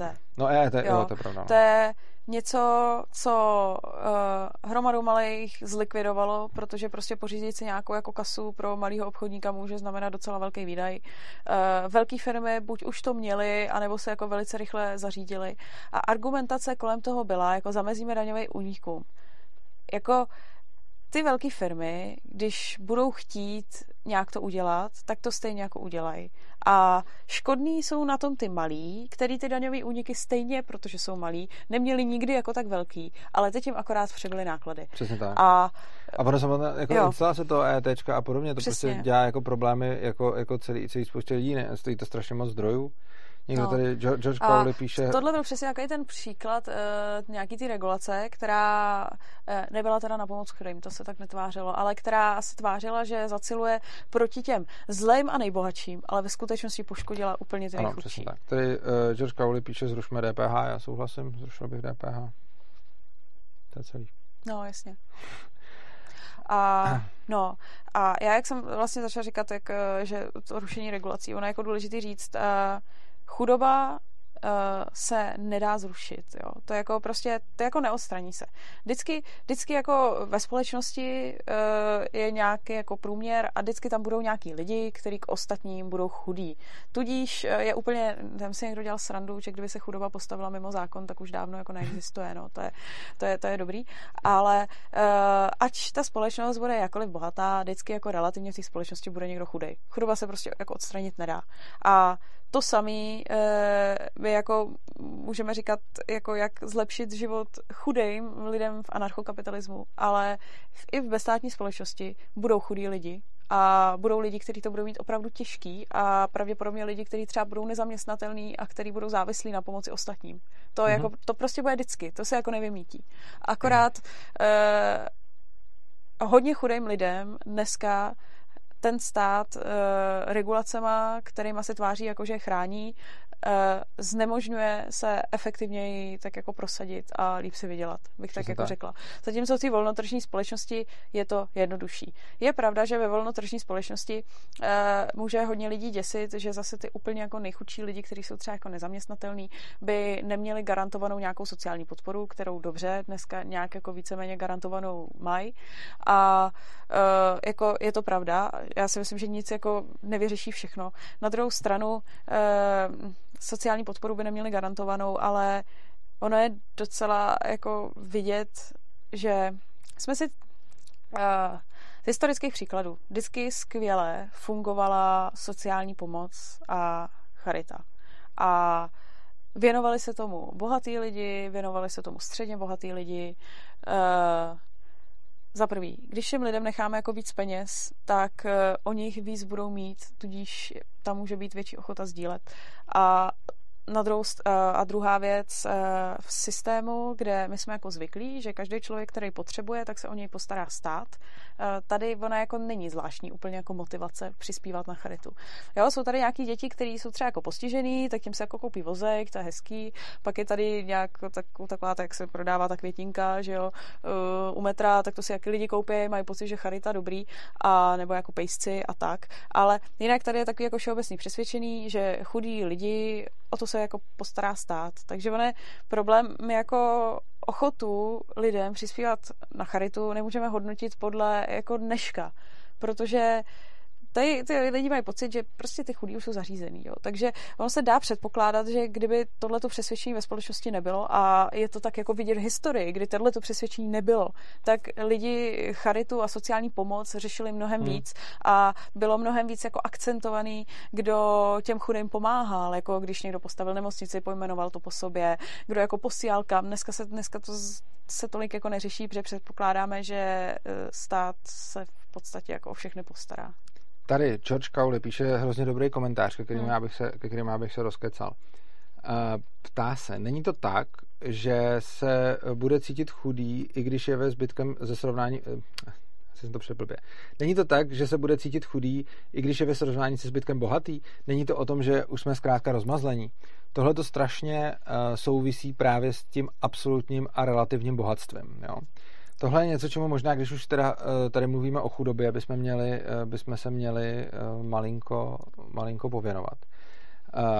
Absolutní bohatství je prostě to, jestli mm, kolik mám zdrojů, Hmm. Kolikrát můžu jet na dovolenou, kolik mám aut, kolik mám bytů, jestli mám co jíst, jestli jsem v teple, mm, jestli když onemocním, tak jaký mám léky dostupný. To je prostě absolutní bohatství. A proti tomu je relativní bohatství. Relativní bohatství je, uh, jestli toho mám víc nebo méně než soused. Takže absolutní bohatství je, že mám dvě auta a jeden barák a relativní bohatství je, že mám o jeden barák méně než soused, ale o dvě auta víc než soused třeba. Jo? Hmm. A je hrozně zajímavý, co a jak lidi optimalizují, co jim přináší štěstí a, a podobně. A věnuje se tomu vlastně obor, který se jmenuje ekonomie štěstí a tam se vlastně zjišťovaly hrozně zajímavé věci, že mm, něco, k čemu já jsem trošku skeptický, a to je k psychologickému měření toho, jak lidi jsou šťastní. Jo? Že prostě měřili jejich hladinu životního štěstí a měřili to, jak se mění. Já jsem teda hodně skeptický k tomu měření jako takovému, jakože změřit hladinu štěstí člověka je podle mě jako má spoustu úskalí, ale k čemu už nejsem tak, eh, k čemu už nejsem tak skeptický, je k měření té delty, toho rozdílu. Že jako zjistím, jak ten člověk byl šťastný teď a jak byl šťastný za rok a jak byl šťastný jako a, a tak dále a tak dále. A je na to hrozně zajímavý příklad. Je, to taková jako jedna ze základních studie té ekonomie štěstí, která mluví o dvou lidech a porovnává jejich životy. Byli to nějaký dva amíci, kdy jeden eh, vyhrál snad eh, ve sportce a druhý uh, zažil nějakou autonehodu a potom byl už do konce života ochrnutý. A oni nějak měřili právě to jejich štěstí předtím, než se to stalo, pak měřili to štěstí po té události a potom za nějakou dobu a zjistili, že samozřejmě jako hned bezprostředně po té události to štěstí toho, kdo vyhrál v té sportce, šlo strašně nahoru a ten, kdo se zrakvil na, na, na, v té autonehodě, tak jeho štěstí šlo jako strašně dolů, to hmm. bezprostřední. Ale pak zjistili, že v době, a já jsem teď čekal, že řeknu něco jako a za deset let, ale ne, ono prostě za třeba deset měsíců, už to bylo skoro tam, kde to bylo předtím. Hmm. Ano. A oni to totiž důvodňují následujícím způsobem. Uh, my máme nějaké referenční skupiny uh, a to lidí kolem nás. Například, a ta referenční skupina, tu si my volíme sami a můžou to být třeba eh, spolužáci ze základky, můžou to být lidi v sousedství, může to být kdokoliv takový. A to je naše referenční skupina, s kterých se nějakým způsobem porovnáváme. A když začínáme být bohatší nebo úspěšnější, záleží, na čem nám jako záleží přesně, než ta referenční skupina, eh, tak vzrůstá naše štěstí. Jenomže Čímž pádem by se dalo říct, že štěstí se teda odvíjí od relativního bohatství. Na první pohled to tak vypadalo, ale ono to není úplně pravda proto, že lidi potom změní tu referenční skupinu. To, co udělal ten, co vyhrál v té loterii, bylo, že on měl napřed nějakou referenční skupinu ve svém sousedství, kde byl nějaký. Potom vyhrál ty obrovský prachy v té loterii a získal novou referenční jo. skupinu dalších boháčů. A mezi nimi už se zase cítil špatně, takže se to za, za nějakých těch jako hmm. rok, třeba fakt, fakt za jako hmm. měsíce vrátilo zase zpátky. Oproti tomu ten týpek, co uh, se rozsekal v tom, uh, v tom autě, tak začal chodit do nějaký skupiny podpůrný pro lidi, kteří jsou ochrnutý a on potom najednou tam viděl a změnil referenční skupinu a teď najednou hmm. on byl, já nevím, teď, teď si to úplně myslím třeba, nemohl chodit a mohl aspoň jezdit na vozejčku, ale pak tam vedle sebe měl kámoše, který mohl jenom hýbat hlavou a začal se srovnávat s ním a tím Jasně, no. mu, mu to štěstí zase jakoby povyrostlo. Takže ono se ukazuje, že nějaký krátkodobý štěstí závisí na té uh, závisí na té uh, skutečně relativní uh, na, tý, na tom relativním bohatství, jenomže potom asi to dlouhodobý štěstí závisí spíš na tom absolutním bohatství. Samozřejmě to bude člověk od člověka, protože různí lidé budou ty k tomu musíš něco říct? Nebo? No já si no. úplně nejsem jistá, jestli je to pravda, že uh, na absolutním bohatství by záleželo dlouhodobý štěstí. Protože já mám zase pocit, že se dělali nějaké jako studie napříč, napříč uh, na, napříč jako populacema, který jsou různě bohatý a zjistilo se, že všichni jsou jako spokojení, jo, tak přibližně stejně. To jsem řekl ještě blbě, eh, ne, já jsem myslel to, já jsem to řekl že blbě, já jsem to nemyslel, já hmm. jsem to nemyslel, um, Jo, to máš pravdu, to jsem, eh, to jsem řekl špatně. Já jsem ti myslel, co ty lidi optimalizují. To je, to je strašně zajímavá otázka. Mm. Jestli lidi optimalizují absolutní bohatství, nebo jestli optimalizují relativní bohatství. Jo? Mm.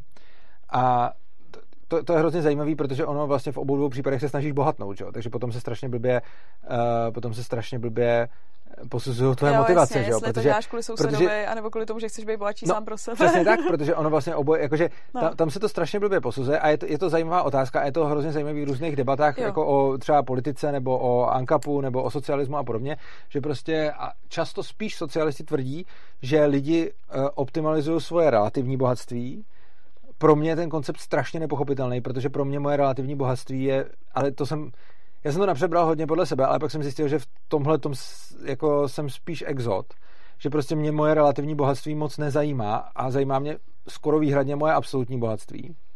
Nicméně, uh, když jsem na tomhle potom jako strávil hodně času, když jsem jako teda hmm. přemýšlel, uh, co lidi optimalizují, jestli jim jde o to být bohatší než soused, anebo prostě mít se líp, tak jsem pak došel k odpovědi, která podle mě jako to ukazuje celkem, eh, celkem jasně a nevyvratitelně, že si myslím, že je to fakt to absolutní. Samozřejmě to bude u každého jinak a budou určitě nějaký lidi, kteří optimalizují to relativní, ale myslím si, a, a určitě všichni optimalizují primárně jako obojí, ale který z nich víc. Jo.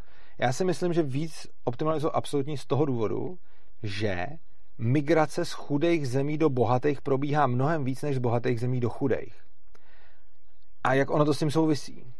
Když ty budeš migrovat z chudý země do bohatý, tak tím zvýšíš své absolutní bohatství, ale snížíš relativní. Ale snížíš relativní, protože najednou budeš žít v sousedství a v okolo lidí, kteří budou všichni bohatší než ty.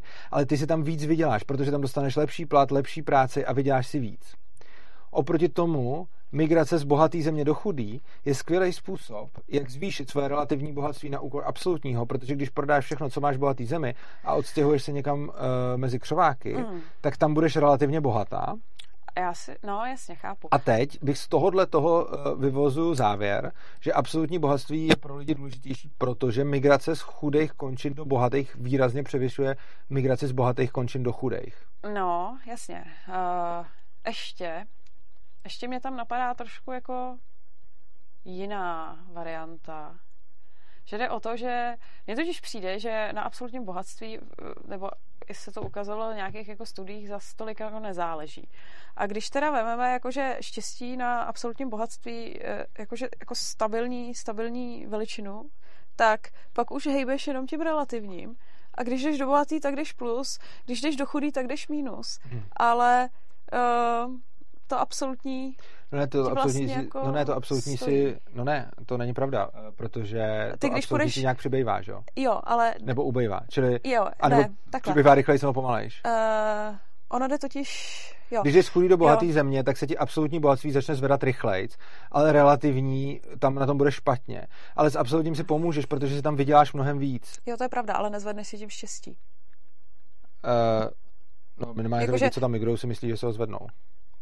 Ano, ale myslím si, že čas, jakože já si myslím, že si usnadněj, us, no, to, to je už taková hodně, hodně filozofická ta. Jako já věřím, že oni doufají, že budou šťastnější, ale otázka je, jestli ke konci ne, opravdu To, co ukazuje jsou. ta ekonomie štěstí, to, co ukazuje ta ekonomie štěstí spoustu psychologií podle mě, je... se, podle mě se pořád porovnávají s tou referenční skupinou jako předtím. Ne, oni potom změní. Ty referenční no, skupinu potom změníš. Jako, každý, každý časem nakonec změní referenční skupinu a ne, nezměníš ji hned, ale časem ji vždycky změníš, což znamená, že ty si nezachováš tu původní referenční skupinu. Ty prostě, když se přestěhuješ najednou někam, tak se jo. třeba chvilku budeš srovnávat s tou původní, ale potom už ne. No, já, ale... bych, já bych tohleto, no. já bych si to musela promyslet, protože mně přijde, že tam v tom ještě někde ne, háček. Ta ekonomie štěstí potom stejně dochází k tomu, hmm. že jenom z těch uh, peněz to štěstí dlouhodobí jako nečerpáš. No, a že stejně vracíš potom, uh, že se stejně vracíš potom k tomu normálu. Tam dělají jako různý jako studie na lidech, kteří různě bohatli a tak. Nicméně, když se bavíme o tom, co lidi spíš primárně optimalizují, tak já si stojím za tím, že primárně optimalizují absolutní bohatství a až potom relativní. Hmm. Byť často o tom relativním třeba víc mluví a tak, ale tam je ten obrovský rozpor a ten je strašně častý a je to, uh, je to velká chyba socialistů, že poslouchají, co lidi dělají teda, že poslouchají, co lidi říkají, ale nekoukají se hmm. na to, co dělají.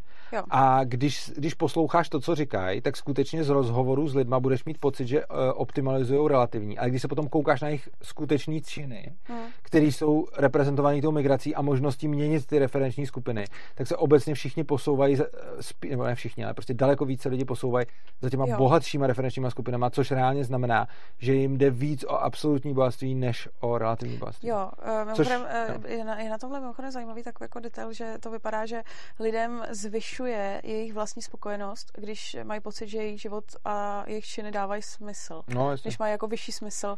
A mimochodem proto si myslím, že je hodně lidí ochotno dělat ve zdravotnictví za docela smutné peníze. Uh, a, jo. Uh, a ještě, jo, já bych k tomuhle tématu, já podle, nevím, odkud ty máš tuhle informace, ale já uh, po tom relativně absolutním štěstí, ale já jsem to četla v hypotéze štěstí od Hajta a to je taky kniha, ta je bombová, jako tu doporučuji určitě, to je skvělá. Uh, já teď nevím, o čem ale mluvíš, jako co, odkud mám a co ty si četla? Uh, ty studie na to relativní štěstí. Přesně ta studie, o které jsi mluvil, o tom vozejčkáři a jo. o tom boháči, Aha. tak uh, doufám, že jsem se, a dává to smysl, mm. dává to smysl podle tématu té knihy, uh, dočetla jsem se to tam a to, tohle, tohle je zajímavý, no.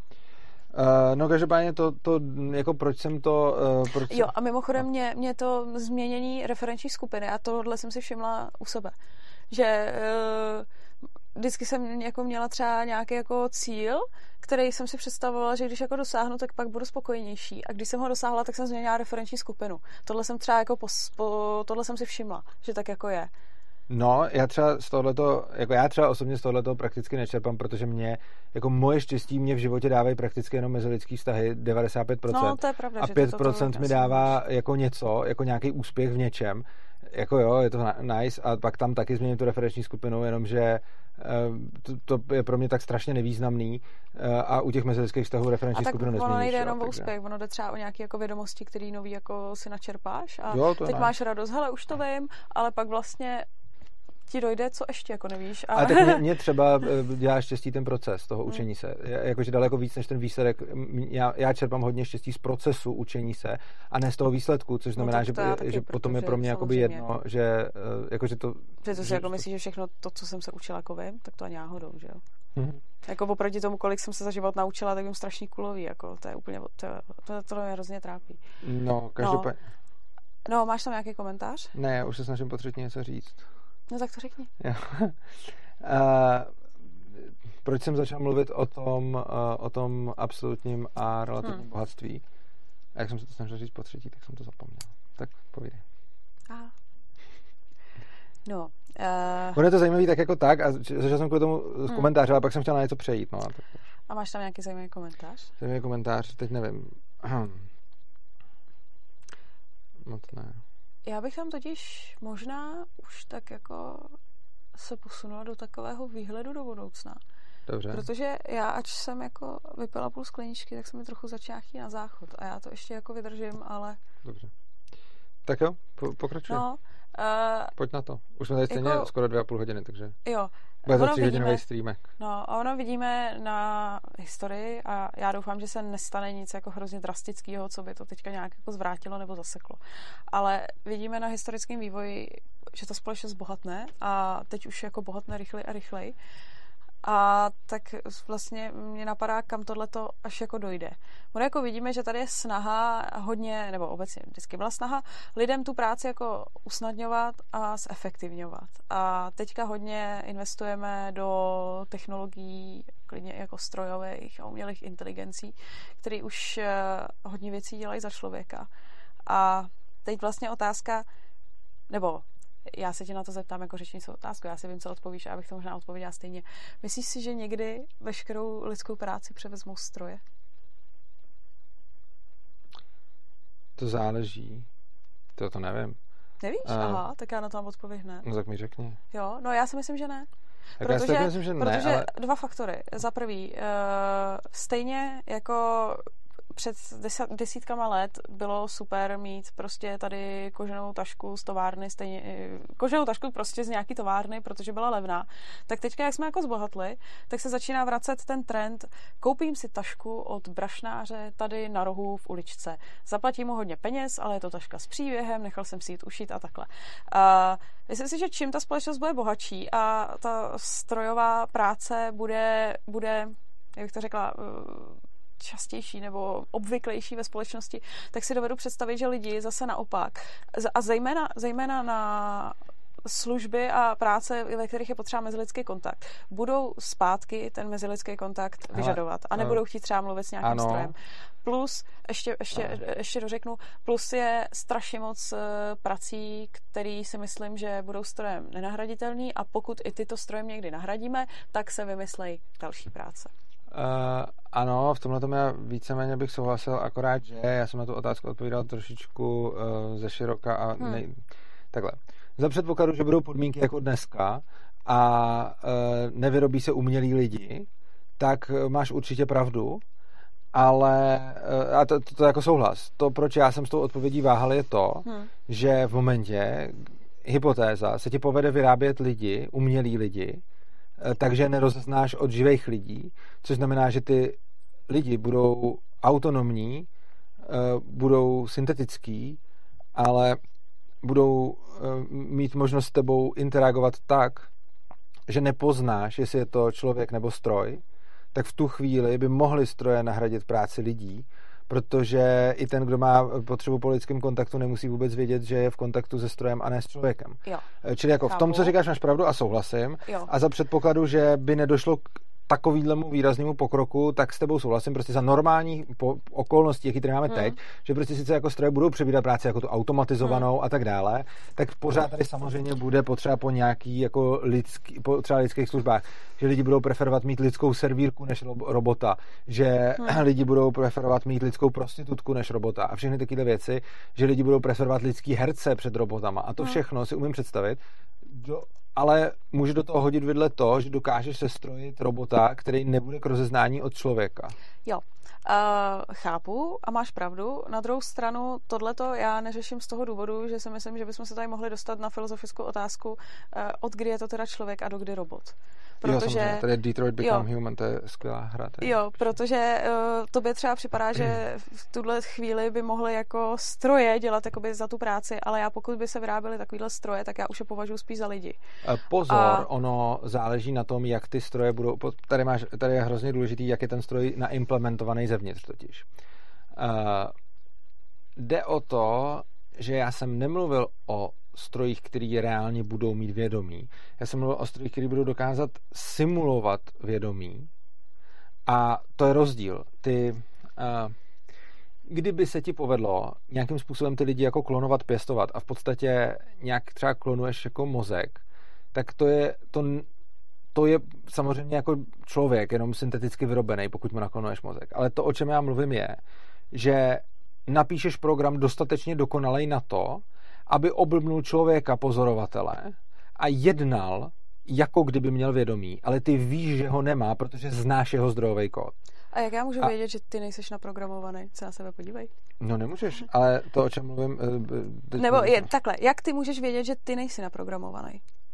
Když už jsi takhle jako dokonalý a tak dokonale, uh, bych řekla, uh, imituješ člověka, ne, jde jako, o to, že... jak, ty, ty, ty nevidíš, jak funguje ten mozek.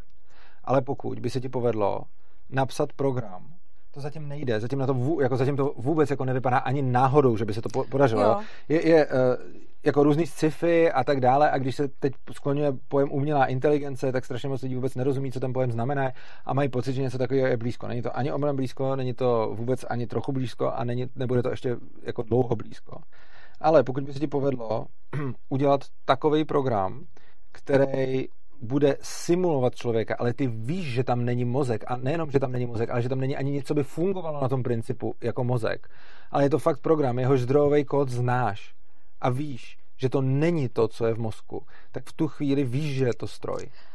Um, Ty třeba můžeš vědět to, že no, třeba necítí bolest, hele, tohle... ale že na ní reaguje. Jo. Takže jedna věc je, když se strojíš nějakého biologického mutanta, který, když do něj píchneš, tak on bude dělat, že to bolí, a ty si nemusíš být jistá, jestli ho to fakt bolí nebo jestli to předstírá, protože mu nerozumíš a nevíš, jak je naprogramovaný. Ale můžeš naprogramovat robota tak, aby si ho píchla, ale ty víš, že tam neprobíhá žádná bolest, ale on přesto může simulovat reakci na tu bolest.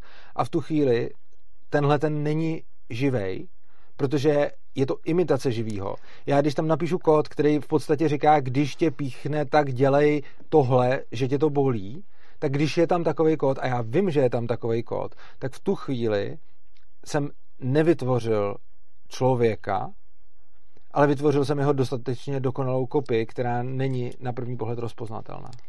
Jo, a pořád si myslím, že jsme se na tom trošku jako filozoficky točili, ale jako já asi vím, že teďka nejsem ze součástek, jo, ale já, když bych byla dokonalá imitace, imitace člověka, tak eh, když by mě někdo takhle praštil, tak můj mozek ví, jak na to má teďka zareagovat. Informace o tom, že tady se děje něco, na co já mám způsobit ano. nějakou reakci. E, jako já chápu, že je tam nějaký e, senzitivní pocit bolesti, který ty teda předpokládá, že není, ale jak, nebo jak to řekla, jak ty víš, že jako ta informace o tom, že má dělat nějaký, jako, nějakou algickou reakci, mm-hmm. stejně v tom mozku jako v tu chvíli je. Jo. A on nemusí mít senzitivní pocit bolesti jako ten, co máme my, ale může mít jako jiný, která mu vyvolá nakonec, nakonec ano, může, algickou reakci. ale nemusí mít vůbec žádný pocit. Jde o to, že ty, když neumíme tak... naprogramovat člověka úplně komplexně. Tím pádem, to no. nějak přerušuješ. Promiň neumíme naprogramovat člověka úplně komplexně, hmm. aby se to nepoznalo. Ale rozhodně, co umíme naprogramovat robota, je, že když ho flákneš, tak on bude dělat, že ho to bolí. A tohle to ti dokáže, už, už dnešní jako Dnešní úroveň technologií ti dokáže naprogramovat toho, kdo tam bude sedět, ty ho flákneš a on nahraje bolest, že to hmm. bude přesvědčivý. A můžeš být si na 100% jistá, že tam ta bolest neprobíhá, protože víš přesně, jak on je naprogramovaný a víš, že ta bolest je simulovaná. A tam víš, že je to jiný než u tebe, protože ty tu bolest cítíš a u něj víš, že on ji necítí. Ale já, my taky přesně víme, co se jako v mém těle děje a jak tam ten signál, co je způsobený tím signálem, jak se ten signál přenáší nějakým jako přenosem mezi nervama. My a nevíme přesně, jak ten druhý člověk ví, co já v tu chvíli cítím. Ale on to neví, ale ty víš, co cítíš ty. Ty samozřejmě je možný, že pro, ty cítíš svoji bolest jinak než všichni ostatní lidi. To, to ti samozřejmě nikdo ne, nemůže garantovat. A je možný, že ty cítíš bolest úplně jinak, než ji vnímají všichni ostatní a nikdo hmm. ti to nemůže zaručit. Ale to, co ti můžu zaručit, je, že když ti naprogramuju toho paňáka, který bude na tu bolest reagovat a naprogramuju ho normálně a budu vědět, proč a jak přesně na tu bolest reaguje a co je v něm napsáno a jaký senzory se spouští, tak já budu vědět, že on tu bolest necítí. A ty nemůžeš vědět, že ji necítím já, ale já budu vědět, že já ji cítím, ty víš, že ty ji cítíš a my oba víme, že ten paňák by ji necítil. No, jako, no, myslím si, že bychom ještě tu diskuzi mohli víc, protože já bych se pak jako dostala k tomu, jako, eh, jestli teda emoce je jsou tam úplně zcela, jako, no, dobře. Už bych se v tom asi jako netočila, OK. Ano. A... No, takže má uh, stroje berou lidem práci. To jsme začali a pak jsme to hrozně odbočili. Hmm.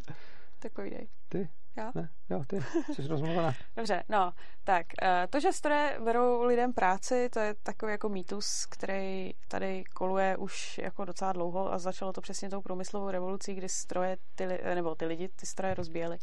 A Ono by se dalo částečně říct, že je to pravda. Oni opravdu stroje lidem berou některé práce. Nicméně není to tak, že té práce by ve výsledku byl jako nedostatek uh, v absolutním počtu.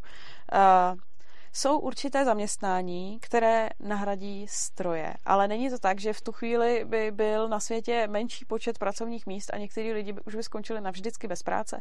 Ono stejně jako některá pracovní místa zanikají a často zarovnají, zanikají tou strojovou, strojovou, strojovým vývojem nebo vývojem těch strojů a nových technologií, tak hromada nových prací vzniká a hromada z nich taky vzniká přičiněním nových technologií a jako přístrojů. A Přesně ty si tady říkal, že dřív lidi měli led v mrazáku, teďka mají ledničku. Jo, Lukáš Pazerník zrovna píše, a bude příklad sledaři? No, tak pokračuj. Furt kecáme o tom samém, co? Uh, ne, tak dobře, tak ne, řekni to. já vemu jiný příklad. Řekni to.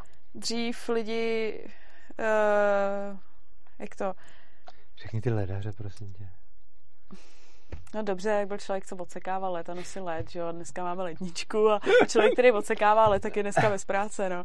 Ale tak eh, dřív byli, počkej, to si taky říkal ty, jak byli ty lidi, kteří uh, Ono, když totiž dřív byly první auta. Ano, praporkový zákon, ano, tak tam chodili no, tak vidíš, tak prostě to, to je naprd. Lidi s praporkama chodili před autama. Jiným, aby, abych slyšela jiné věci.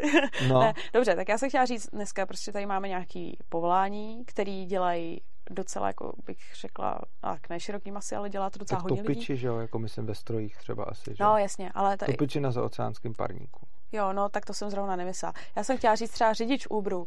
To je prostě povolání, který, na který dneska nepotřebujete žádnou speciální kvalifikaci, prostě si nainstalujete aplikaci, umíte řídit. Dělá to hodně moc lidí, kteří nejsou zrovna bohatý. Samozřejmě pak to hromada lidí dělá i kteří jsou bohatý, ale lidi si tím jako přivydělávají. Je to relativně jednoduchá práce, člověk na to nepotřebuje moc velkou eh, kvalifikaci a to je práce, která prostě ještě před pár lety tady nebyla. A uh, ono to jako chci tím ilustrovat, že to jako není tak, že stroje by ničily ty absolutně nekvalifikované práce a nekvalifikovaní lidi by potom jako už žádnou práci nesehnali. Jako samozřejmě pro nekvalifikovaného člověka je vždycky náročnější se sehnat práci, protože má výběr jen z těch méně kvalifikovaných prací a nemůže postupovat na ty více kvalifikované. Ale uh, ty nový, uh, nový pracovní pozice nebo nový kariérní příležitosti, volné místa vznikají uh, v různých odvětvích i pro ty nekvalifikované nekvalifikovaný. A to, když budeme ničit stroje a znemožňovat automatizaci v různých odvětvích, tak tím v podstatě narušujeme, nebo jak bych řekla, snižujeme efektivitu té společnosti. Neumožňujeme té společnosti, aby dále bohatla a posouvala se zase někam dál. Aby uh, práci, práce nějaká, kterou dřív dělal člověk, mohla být dělána jako efektivnějc a našli se jako další povolání a další třeba služby, co se dají dělat. A Uh, no. Já jsem si to vymyslel ten příklad s těma topičema. Ten jsem vymyslel tekon a chci ho říct. Tak ho řekni. Protože se mi to líbí protože tady nebudou ledaři, ale budou tady topiči, to je jakoby opak, že? to je poetický přímo. Uh, že jo, topiči na zaoceánských parnicích, ano. topiči ve vlacích a tak dále, protože když byl všude parní stroj, tak, uh, tak prostě bylo potřeba, aby tam lidi topili. A potom to nahradili dýzly a tam už není potřeba, aby lidi topili. Takže všichni ty lidi, co tam topili, uh, teď nemají práci. Hmm. A místo toho pro ně vznikla práce nová, protože třeba tehdy nebyli poslíčci s picou. To je dobrý příklad. A ty dneska jsou? To už jak říkal. Fakt? Dobře. Já myslím, že... Poslíčci s picou dneska jsou a rozvozci jídla a podobně, takže, takže dřív byl svět takovej, že lidi topili a nikdo nerozvážel jídlo. Hmm. Možná nějakým super bohatým lidem to dováželi, ale všichni ostatní lidi si to museli přinést sami což byl smutný svět. A dneska je mnohem jako veselější svět, ve kterým už nikdo nemusí topit, protože jsou tam všude ty dýzly. Hmm. Ty teda smrdějí, ale to je jiná věc. Ale e, strašně moc lidí nám donese jídlo a jo, to jsem už říkal, protože mi se to strašně líbí. Mně se to strašně líbí, jak se, jak se můžeš zavolat pro to jídlo, prostě to je hmm. strašně super. Uh, hrozně moc lidí uh, dneska donáší jídlo, a to je přesně ten příklad toho, jak stroje vzali lidem práci. Jsou nějaký stroje, které vzali práci topičům a ve výsledku jsou další lidské potřeby. Ono totiž, lidské potřeby jsou prakticky nevyčerpatelné. Ono je to tak, že když nic nemáte, tak potřebujete aspoň něco málo, ale když potom už jako toho hodně máte a víte, že můžete mít víc, tak, tak chcete ještě víc, jo. Hmm. Protože kdo by nechtěl mít všechno furt lepší, jo. Takže v něčem žijete a furt se snažíte mít lepší a lepší a lepší věci, jo. Což je skvělý a výsledkem toho je, že tím vznikají lidské potřeby a vždycky jsou někdy nějaký lidi, kteří je zase budou naplňovat, jo. Takže to je, to je vlastně super, že tím pádem nikdy nedojde práce, protože uh, lidi budou mít pořád nějaké potřeby, které bude eh, třeba naplňovat. Jsou dvě varianty, kdyby práce jako teoreticky dojít mohla a já tady chci obě dvě rozebrat. Jedna je easy, druhá je hard. Nevím, jestli chceš ještě něco k tomu předtím. Nechci. Dobře. Takže easy varianta je, eh, že fakt tu práci budou dělat jako všechno stroje. No a to je super, tak nemusíme nic dělat. Čo? Slouží nám stroje a, a všechno hmm. dobrý. Jo. Takže kdyby došla práce tímhle tím způsobem, tak je to vlastně dobrý, protože my už všechno máme jako zadarmo, pracují za nás stroje, stroje a pak maximálně a my, máme strojů. spoustu volných časů. No ne, stroje by taky opravovaly stroje, že? Já jsem fakt myslel, že by to bylo jako nahrazený. Jakože jo, super prostě. A opraváři strojů by opravovali stroje a jejich opraváři by opravovali stroje a jejich opraváři by opravovali stroje. Ne, teď když, na, když navrhneš stroj, který dokáže univerzálně opravovat. Já vím, Mimochodem, ono je to docela těžké, jako ono, tohle to nikdo neumí, jakože tady někdo psal velice správně do diskuze, už někdo, ale někdo to tady je, že neexistuje žádný výrobek na současném světě, který by od začátku do konce vyráběl jenom jako robot prostě. Uh, což... Já mám takový držáček na, na ústní roušku a ten celý vytiskla 3D tiskár. Jo, stroj myslíš, aha, pardon. Ne, ne tak stroj, 3D tiskárna je stroj, ale on myslel jako robot, který jo, by... jasně, chápu. No a navíc vytiskla z čeho, že jo? Vytiskla z nějakého plastu, který tam někdo jo, už, zandal. Jo, že? jo, je mi to jasný. A tam jde o, to, tam jde o ty předcho, tam, tam jde o ty všechny kroky, že prostě hmm. máš někde jako ten plast, jako že by ten stroj, to by musel na ten tvůj držáček, jako hmm. by ti musel vytě, jako vytěžit ropu, pak to ropu někam dát, pak z ní vyrobit ten plast, hmm. potom to narvat do ty tiskárny a vytisknout to a nikdy by u toho nesměl stát člověk. To takovýhle výrobní proces ještě vůbec nemáme, což hmm. je fajn. A samozřejmě opravování strojů stroje má do nějaký míry možný, ale je to obecně komplikovaný a nemáme žádný stroj, který by uměl prostě opravovat jiný stroje i sebe. Hmm. Zase on do nějaký míry možná, ale ne, do, aby se na to scháněl i prostě materiál a všechno. No. Takže to prostě neumíme zatím a ještě to asi dlouho nebudeme umět. Což znamená, že ale kdyby se to povedlo, tak je to super, že jo? protože potom se stane přesně to, že nám eh, sem vlezou, eh, že, že potom tady budou ty lidi a stroje jim budou sloužit a pak to může dopadnout různě. Třeba tady znovu někdo psal ten Detroit Become Human, to je moc pěkná hra. Hmm. A přesně na, s takovouhle tématikou. A druhá věc, a ta je mnohem zajímavější, je uh, to, co tady psal, uh, to, kdo to tady psal, myslím, že Šlomo Kafka, nevím, že by se mohlo stát, že Peterson tvrdí, že by nebyla práce pro hloupí lidi. Jo, že by byla práce pro chytrý, kreativní a podobně, ale že by teda nebyla manuální práce. A tohle je hrozně častý, častá námitka, že se říká jako dobře, celou lidskou práci strojema jako ještě zdaleka nenahradíme, to jako rozhodně ne, ale možná nahradíme tu manuální práci. Nebo aspoň její velkou část a najednou ty lidi, kteří se neumějí živit rukama, tak budou mít problém. No, a je to podobný argument, jako když se řekne, bohatý lidi si teda koupí stroje, ty budou na ně dřít a ty chudí lidi najednou nebudou mít práci. Jenomže k tomu na to platí následující eh, jako protiargument je potřeba si představit celou tu ekonomiku. Teď, i když už je pozdě a budeme za chvilku končit, tak uh, pozor, protože co budu říkat je někdy trochu náročnější na pochopení. Uh, řekněme, že máme ekonomiku, ve kterých z nějakého důvodu jsou lidi, kterým třeba slouží stroje, a pak je tam nějaká velká část lidí, kterým ty stroje neslouží. Nebo tam máme lidi, kteří jsou kreativní a podobně a ty využívají práci strojů, který držou manuálně a najednou tady máme celou řadu manuálně pracujících, který eh, ty stroje nějakým způsobem eh, jako nemají a není odbytiště pro jejich práce, protože jsou ty druhý stroje. V momentě, kdy máme teda takhle si můžeme představit, že máme jako svět a máme tam ekonomiku rozdělenou do dvou skupin. Jedna skupina jsou lidi, kteří si společně se strojema jako notujou a fungujou, ať už protože jsou to boháči, kteří vlastní stroje, nebo jsou to kreativní lidi, za který stroje dělají manuální práci. Pak tam máme druhou část, velkou část lidí, který, uh, který jsou neuplatnitelný, protože ty stroje dokážou dělat práci líp hmm. než oni. Jo? A teď, co ono se ale stane, když si tohle představíme? Ono se stane to, že tady mám obrovskou skupinu lidí, která má svoje potřeby a není zaměstnaná a má práci a čas. Což znamená, že v nejhorším případě, ono se tohle pravděpodobně nestane, on ten uh, přechod bude pozvolný, takže pravděpodobně k tomu, tomu nedojde. To je takový ten úplně jako nejhorší scénář. Ale i kdyby k tomu nejhoršímu scénáři došlo, objevila se tady masa lidí, který, uh, který, kterým stroje konkurují líp, než si dokážou konkurovat oni sami, tak ta masa lidí má svoje potřeby a ty lidi můžou uspokojovat svoje potřeby navzájem. Hmm. A teď je tady otázka, kterou na to vždycky někdo řekne, proč by ale někdo z těchto těch chudých lidí si kupoval chleba od lidského pekaře, když chleba od robotického pekaře je levnější. Jenomže to opět není domyšlení celé té ekonomiky, jak ona vypadá. Levnější v čem? Levnější v nějaký měně. Ale aby se ta měna tyhle ty chudí mají teda tu měnu a koupí si chleba od robotického pekaře, ale aby si mohl furt cyklicky kupovat chleba od robotického pekaře, tak tu měnu od té druhé skupiny musí zase dostávat zpátky. Hmm. Ale aby ji dostával zpátky, tak by jim musel nabízet svoji práci. Jenomže celý ten model stojí na výchozím před, co? stojí na výchozím předpokladu, že on je nezaměstnatelný pro tu druhou skupinu. Hmm. Což znamená, že buď by ta druhá skupina jim dávala ty chleby zadarmo, hmm. no a pak super, máme tady jako skupinu hmm. lidí, která dostává zadarmo chleby. Nice.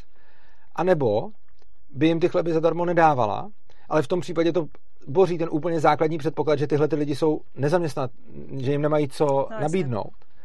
V momentě, kdy teda platí ten výchozí předpoklad, že jim nemají co nabídnout, tak to znamená, že si od nich ale nekoupí ani ten chleba od toho robotického pekaře. Hmm. A potom, když teda oni si nekoupí chleba od robotického pekaře, tak si ho koupí od lidského pekaře. Takže v úplně nejhorším případě vznikne paralelní ekonomika, kdy ta skvělá půlka bude vypadat úplně skvěle a futuristicky a s těma všema, všema robotama a ta horší půlka bude vypadat tak, jako my teď. V podstatě se to tak jako představa je taková, jak kdyby byly dvě planety vedle sebe. Jedna hmm. hrozně bohatá robotická, druhá vyženu to trošku absurdně, středověká a, a dvě společnosti, které fungují každá jako na své planetě, akorát tyto společnosti by jako obývaly tu planetu jednu. No. Lukáš Pazerník vždycky ví, o čem budu mluvit, už to udělal několikrát a teď zase mi řekl, Nech mě hádat příklad s dvěma paralelními ekonomikami. Ano, správně. Tak co? Tak já bych možná pomalu končila. Pomalu končíme, ale já tady musím přečíst úplně nejdůležitější komentář od Filipa Fischera. Ahoj Terko, hezký nohy a brejle. Ty máš zakratěs? Nice. Děkuju. No, je, ono je to poprvé, co mám na videu brejle a... Pacient u kávon. Hmm, to jo, kvůli těm nohám na to koukám. Ale baví mě. Uh, takže jsme řekli všechno, co a jsme chtěli. za chvíli bude léto a sukně. Fakt, a budeš přeházovat nohu přes nohu? V sukni? No. Teď má aspoň kalhoty, že na kraťase. Já vím, ale jako v té sukni, že to byl jako ten základní instinkt. Hmm. Tak, můžeme... Nebo ty, víš co, jak já dám sukni tobě a můžeme vyzkoušet. Ty měl mnohem nižší sledovanost. tak. Jo. Tak jo? Tak jo. Uh, budeme končit. Děkujeme vám moc za to, že jste tady s náma byli. Mě to hrozně baví, mě hrozně baví. Já si možná koupím svůj tablet, um, abych mohl taky dělat tyhle věci. A nebo tě ho budu brát. Uvidíme, Dobře, tak mě ho budeš brát. Určitě budu tě ho brát. Uh, takže vám moc děkujeme za to, že jste tady s náma byli, že jste se s náma koukali. Děkujeme, že vás tady bylo, uh, že vás tady na, na streamu bylo hodně. To je úplně super. Hmm. Se mi líbí. Taky díky za ty komentáře. Strašně se mi líbí, jak s náma ten, jak s náma ten stream tvoříte. Dává to jo. spoustu myšlenek, no? Mně se taky hrozně líbí, jak občas tam někdo položí v komentářích nějaký dotaz a lidi si jako na sebe reagují, jo, no? to je že to je jako super, super že uh, někdy, někdy to tam tak jako funguje autonomně ano. a je to jako hezký. Tak jo, uh, takže se mějte krásně a důležitá věc, pokud se vám tenhle ten stream líbil, prosím, pošlete hmm. nám uh, finanční podporu, protože jenom a jenom z vašich peněz uh, tohle to všechno funguje a vzniká. Hmm. A my tohle to děláme hrozně rádi a hrozně nás to baví, ale uh, potřebujeme, uh, potřebujeme na to mít peníze. Takže vás všechny prosíme, pod videem v komentáři naleznete bitcoinovou, litecoinovou adresu, najdete tam bankovní spojení a taky tam najdete link, který je opristavu.urza.cz a tam se můžete dočíst, jak nás podporovat pravidelně. Pravidelná podpora svobodného přístavu je strašně důležitá, protože peníze, i klidně málo, ale prostě každý měsíc, tak můžeme potom plánovat a můžeme vědět, co nás čeká a kolik peněz budeme mít v příštím měsíci a v důsledku toho potom uh, můžeme vědět, jako, jakou techniku, jaký jo. akce, co všechno můžeme pořádat, co všechno si můžeme dovolit. Ano. Uh, a tak. Jo. Já bych ještě na, dopl- na závěr doplnila takovou technickou. Občas se mě lidi ptají, že třeba na mém Facebooku, na Facebooku přístavu nebo kdekoliv jinde najdou odkaz na stream, který my už jsme třeba jako dovysílali, kliknou a nevidí jako video.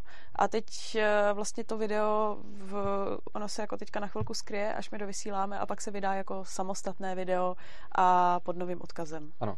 Jenom abyste s tím počítali eh, tenhle ten víkend. A než se úplně rozloučíme, Jo, já to video tady ještě chvíli nechám, že jo, abyste to lidi mohli dokoukat, protože já jsem to, eh, já jsem to vždycky skrýval a oni potom, ty, co přišli pozdě, tak jsem jim to tím vypnul, což se omlouvám a už to nebudu dělat. Tady Šlomo Kavka píše věc, on se velice mílí, on píše, obávám se, že Tereza tohle neocení. Holky nechápou, co s chlapama ty nohy dělají. Já jsem si hodil okno z komenty přes ty nohy. Tereska velmi dobře chápe, co ty nohy s chlapama dělají. Tak. Dobrý, takže už zase... A tak já si nemůžu pomoct, když se tady čtu, tak co mám dělat, že jo? Tak. Dobře, tak jo. Uh, tak jo a mm, dejte nám lajky, sdílejte to uh, a... Jo, no ne ten, tenhle podcast. Ne, on bude potom, potom stejný, to, až, až to vyjde o víkendu, tak to... No, Aha, tak já to, myslím, že jiný, že se to nahraje pod jiným. Tak to, uh, tak to sdílejte a... Hmm Eh, komentujte a odebírejte náš kanál, pokud jste, pokud jste to ještě neudělali, jo, to klikněte na tlačítko odebírat a nás to potom motivuje, nás to potom motivuje dál tvořit. Tak jo? Tak jo, tak super. Tak se mějte tak krásně díky, že jste s náma a užijte si života.